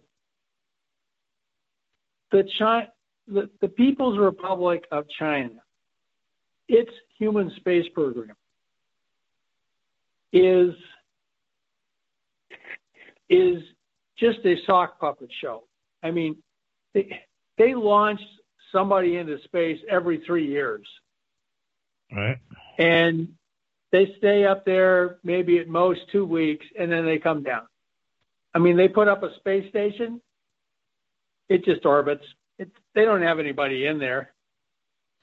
Hmm. And um, so, you know, compare that to the uh, Cossacks and the Cowboys racing to the moon. Both of them going full out. We were launching stuff every month, and uh, both the the Russians and the United States. And compared to, if you compare that to the uh, People's Republic's um, uh, human spaceflight program, uh, this, it's it's a it's basically just um, it just sort of says I I can do this, and that's all it says. They don't seem to be really interested in doing anything Huh. except uh, just going up there in space every three years and uh, demonstrating them that they can do it. Uh, and not only that, um, Well, they did go to the moon, Dr. J, as you know, on the far side. now the lander and, you know, all these um, rockets going to be built. Uh, they seem serious for this race and uh, for their place in it. But I, I, where are we in a position of the seriousness to confront it as it deserves, even with a worst case Oh, scenario? uh, I uh, I have great confidence in this country that um, you know that we will uh, stay number one, and um, this means that the uh, we're going to um, be first back on the moon and first on Mars with human beings. So I'm I'm just very confident of that, and um, it's um, so uh, so I I don't think um, let's let's put it this way. The People's Republic, we we befriended the People's Republic and invested a lot of money in them. Oh, they sure did. All of our, that was all, you know, they are doing really well and are prosperous because Of we us. invested a lot in them, and that and and that's good. We want everybody on Earth to be prosperous and have a good life. There's nothing wrong with that. Right. But that was partly on the theory that, you know, the enemy of my enemy, which was Russia, is Right. my friend. Now, now we have found out that the enemy of my enemy is not necessarily my friend at all. Yeah. And now that that cat is out of the bag, we're not going back there again. That's Especially good. After this, after this virus thing, which Mhm. they became Unleashed. their major export. They Yeah. exported that virus to the rest of the world, Yes. and I, I don't think they I don't think they created it deliberately, but it, once it got out, they thought uh, this is going to really um, slow down our economy. We better slow down everyone else's economy too and share it with the world so that um, you know we won't fall behind. So that's that's that's just my theory. But I, the uh, new Secretary of State uh, Blinken, Mm-hmm. uh, he seems like a smart guy, and um, and not only that, uh, Americans love a race, and we love to be first place in those races. Right. And um, the best way psychologically to uh, win a conflict now on Earth is to um, Secure uh, space. make your adversary lose face in space. So there, I'm a poet and I don't know it, but my feet my feet show it. They're Longfellows. There. Um, so anyway, I I just I I uh, I I just want you guys not to worry um, about this country. Uh, we've you know it will be fine. We're going to be fine. We've always uh, we've always bounced back from adversity. I hope we do from this. We're infiltrated by people that also do not want us to be Americans, let alone America first. And, uh, you know, we got to go up against them and fight this space race to win it, to have that race, uh, Oh, which is, is Gary- it seems to me it would be hindered. It's just a scary position with the position of the Chinese communist uh, military. Uh, even though they go up for a couple weeks at a time, but yet they're plowing so far ahead in such short time and having successes. It's got my attention, and I think it should have the world's. Uh, but then again, I'm crazy, you know. I don't know. Maybe I'm just thinking too much about it for some reason. I don't know, but I see them existential threat to our uh, survivability, and definitely from any infrastructure that we as our nation should lead and help build for the rest of the world that are follow, not based on the commie Chinese and any other ideologies that's uh, detrimental to all of humanity. But again, I don't know. Maybe you know people for utopia too. Is that hoping for utopia? I just know that it needs to be secured, and I don't know why it bothers me so much, Doctor J. I really don't. I I really don't. Well, it, uh, Gary, I'm just a simple plas- theoretical plasma physicist. Right. All this political stuff confuses me. There. Uh, I'll just say that uh, as a student of American history, I think we're going to be fine. Uh, this country has been in jams before this, and we've always gotten out of them. After Pearl Harbor, there was Midway. Uh, after Vietnam and Watergate, there was Ronald Reagan, who won the So Cold what- War. So what do you then see, Dr. J, now as that catalyst to have this nation really come together in such an effort and make it happen quickly on a massive scale that it would transform our nation like uh, pre-World War II industrialization changed the, our nation. Wouldn't that same type of effort here for this effort also do that same type of transformation, which would adapt us to the stars?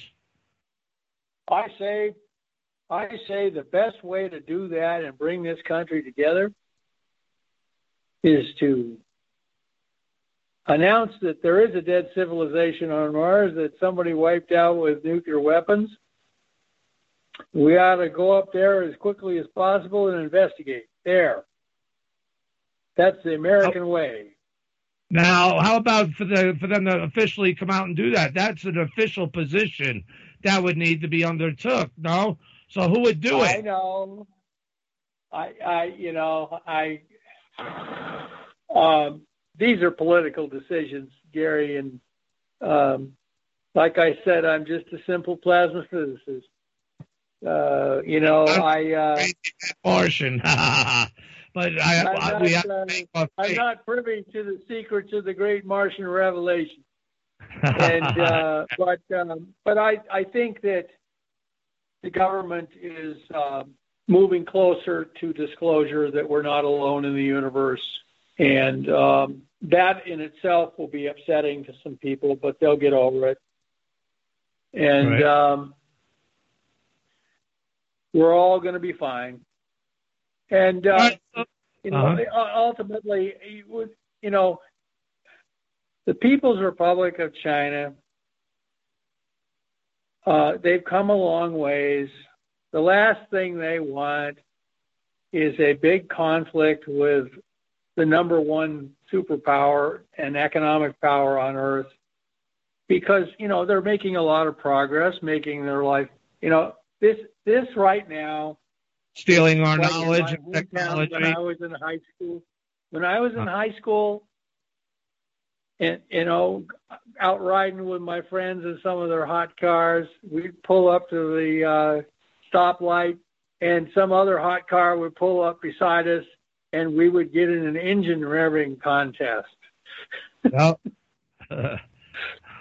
and uh, that's what this kind of reminds me of. Um, you know, the we'll be fine.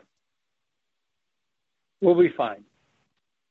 Well, like with people like you and we're Dr. now we're, and Dr. Zubrin What's working on these issues, with people like you and Dr. Zubrin and others working on these issues, uh, that that's what gives me faith and hope.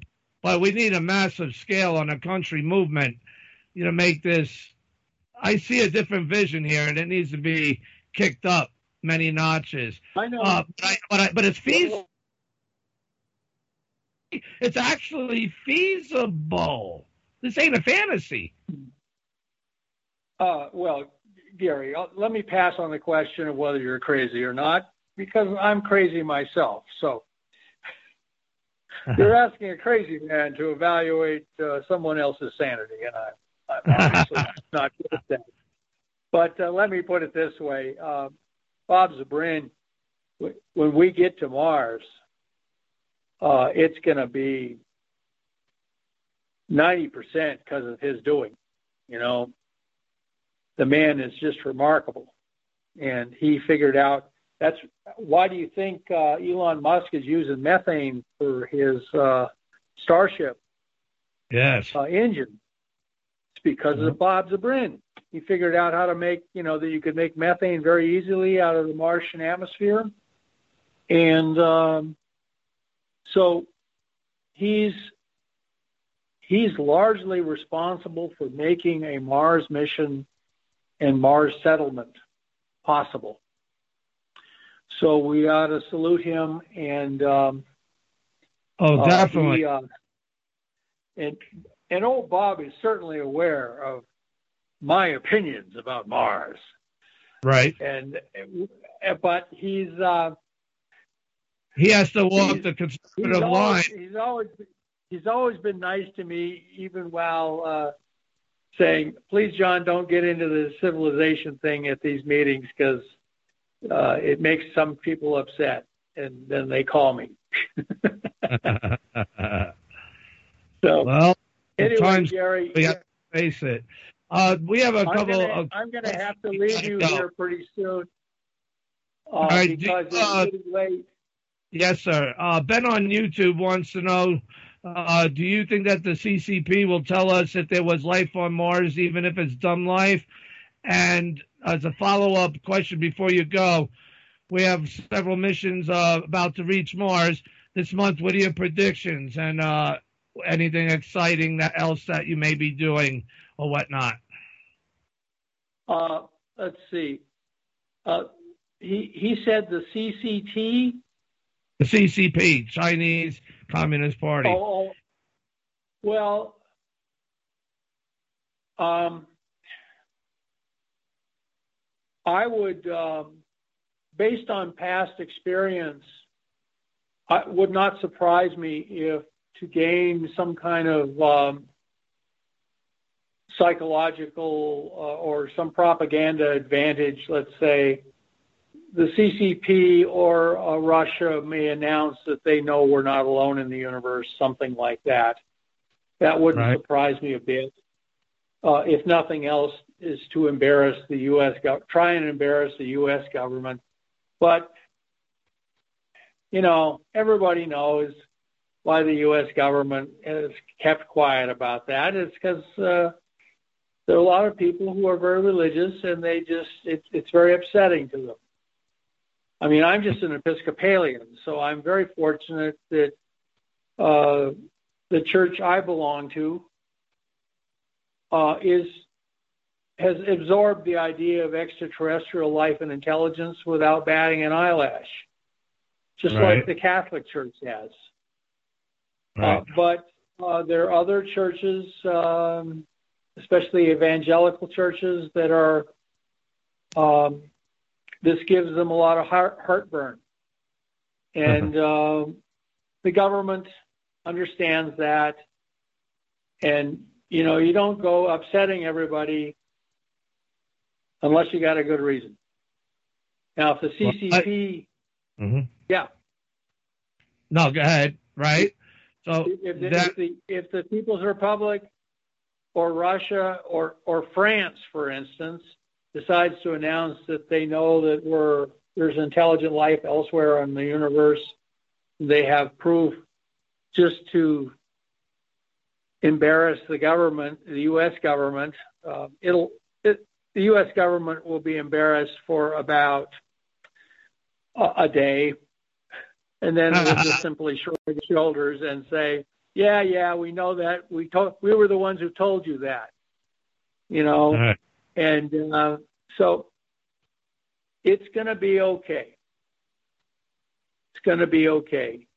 And one of the reasons I published my book, Death on Mars, was so that people could get used to the idea that not only were we not alone in the universe, we're not unique. And, um, you know, bad stuff happens elsewhere in the cosmos, just like it happens here. And that means that good can happen elsewhere in the cosmos. Infowars Wiki, Infowars WikiLeaks hacks. Uh, what do you think about the Israeli space chief's comments? Uh, what was it last month? I'm sure you heard about that, stating that. Uh, well, yeah. And his his book contained a bunch of stuff about Mars too. Uh-huh. So, um, yeah, this is an example of an independent. You know, the the the countries on Earth, the governments they all know this. It's an open secret in government circles. Yeah, he's stating that American astronauts are there subsurfacely, I guess, with Martians. Or to some degree, I believe that was uh, being addressed. Well, and I had to do a double yeah. take, make sure that's what he said, but it seems, I guess that's what he said now.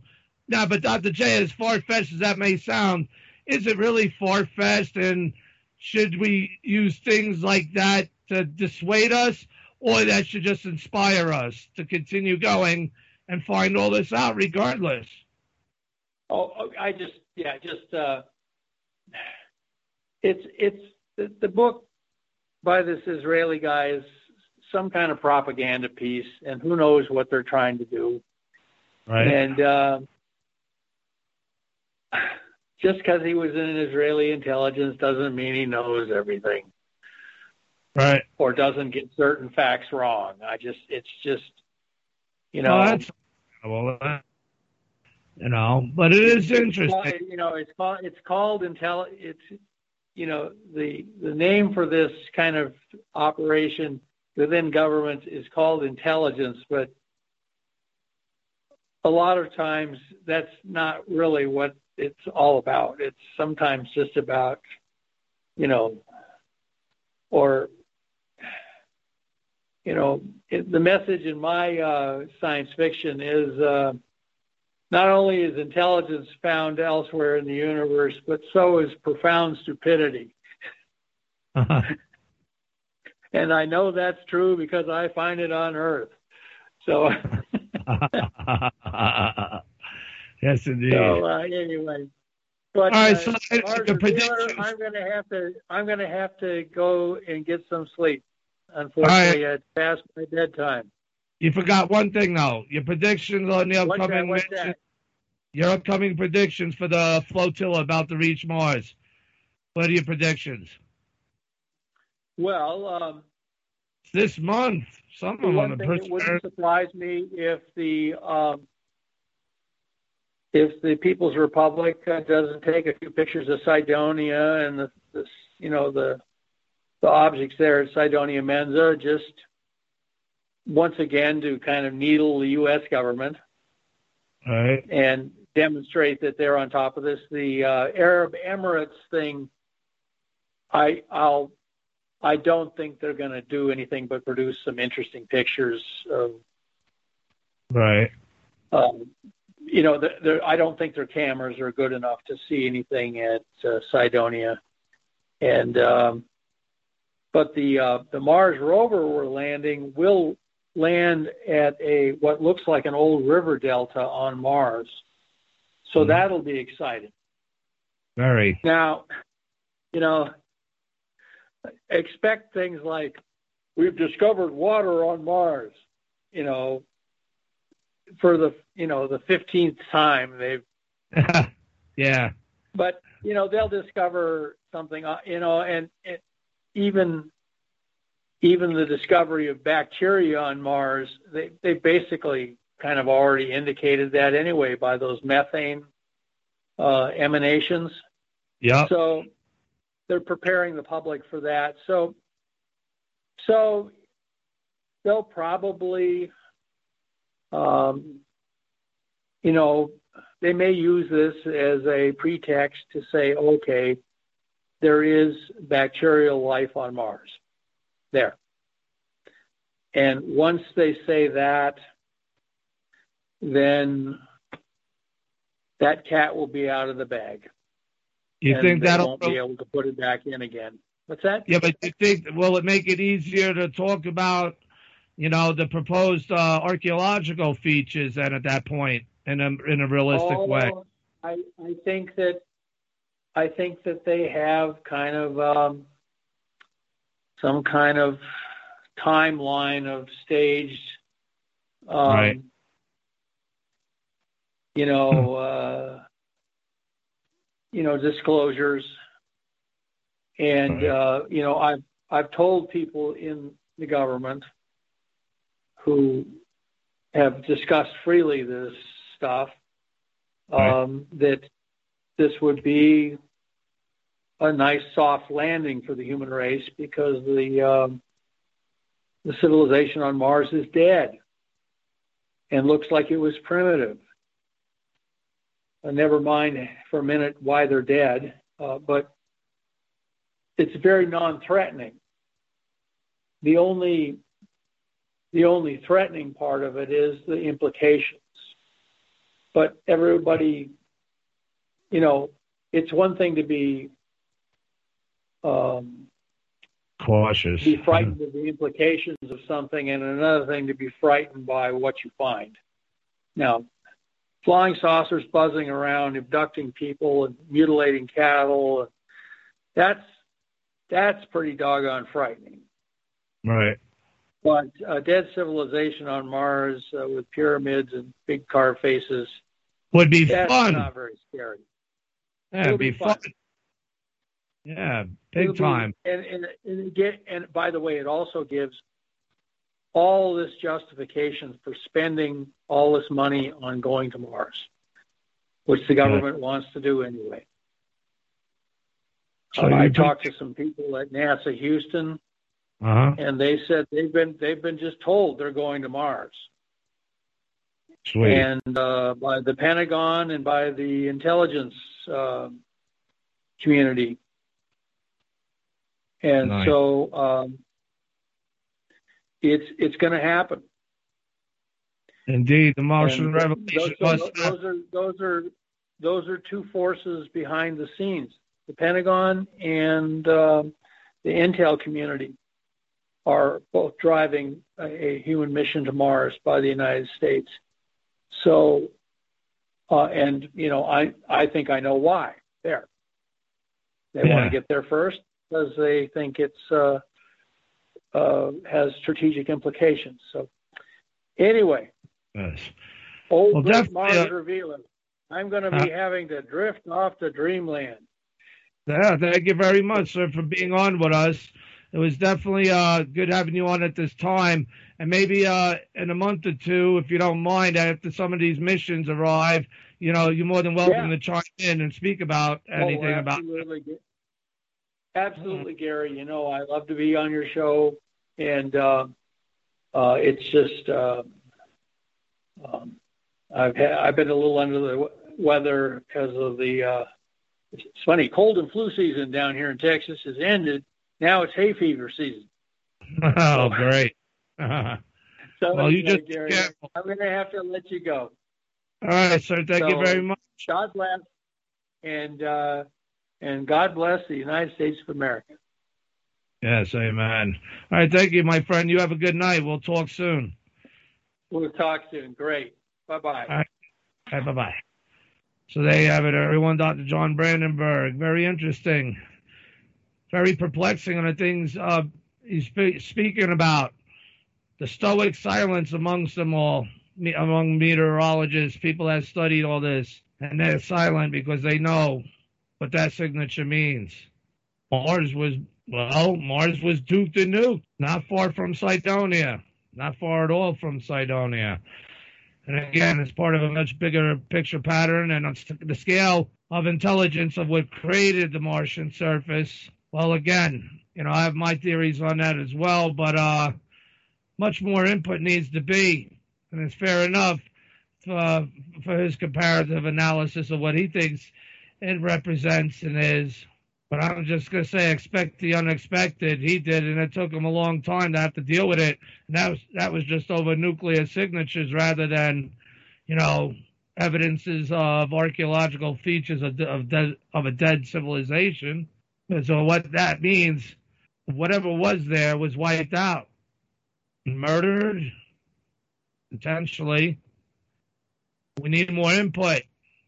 Maybe there's records there that would tell us of all that, and even its limits of technology that could be worth much more than any technological aspect we can gain because that would be giving us cosmic knowledge and may lead us to other places that may also be abandoned or dead or fill us in on a on the history to which we're not only scratching the surface of yet.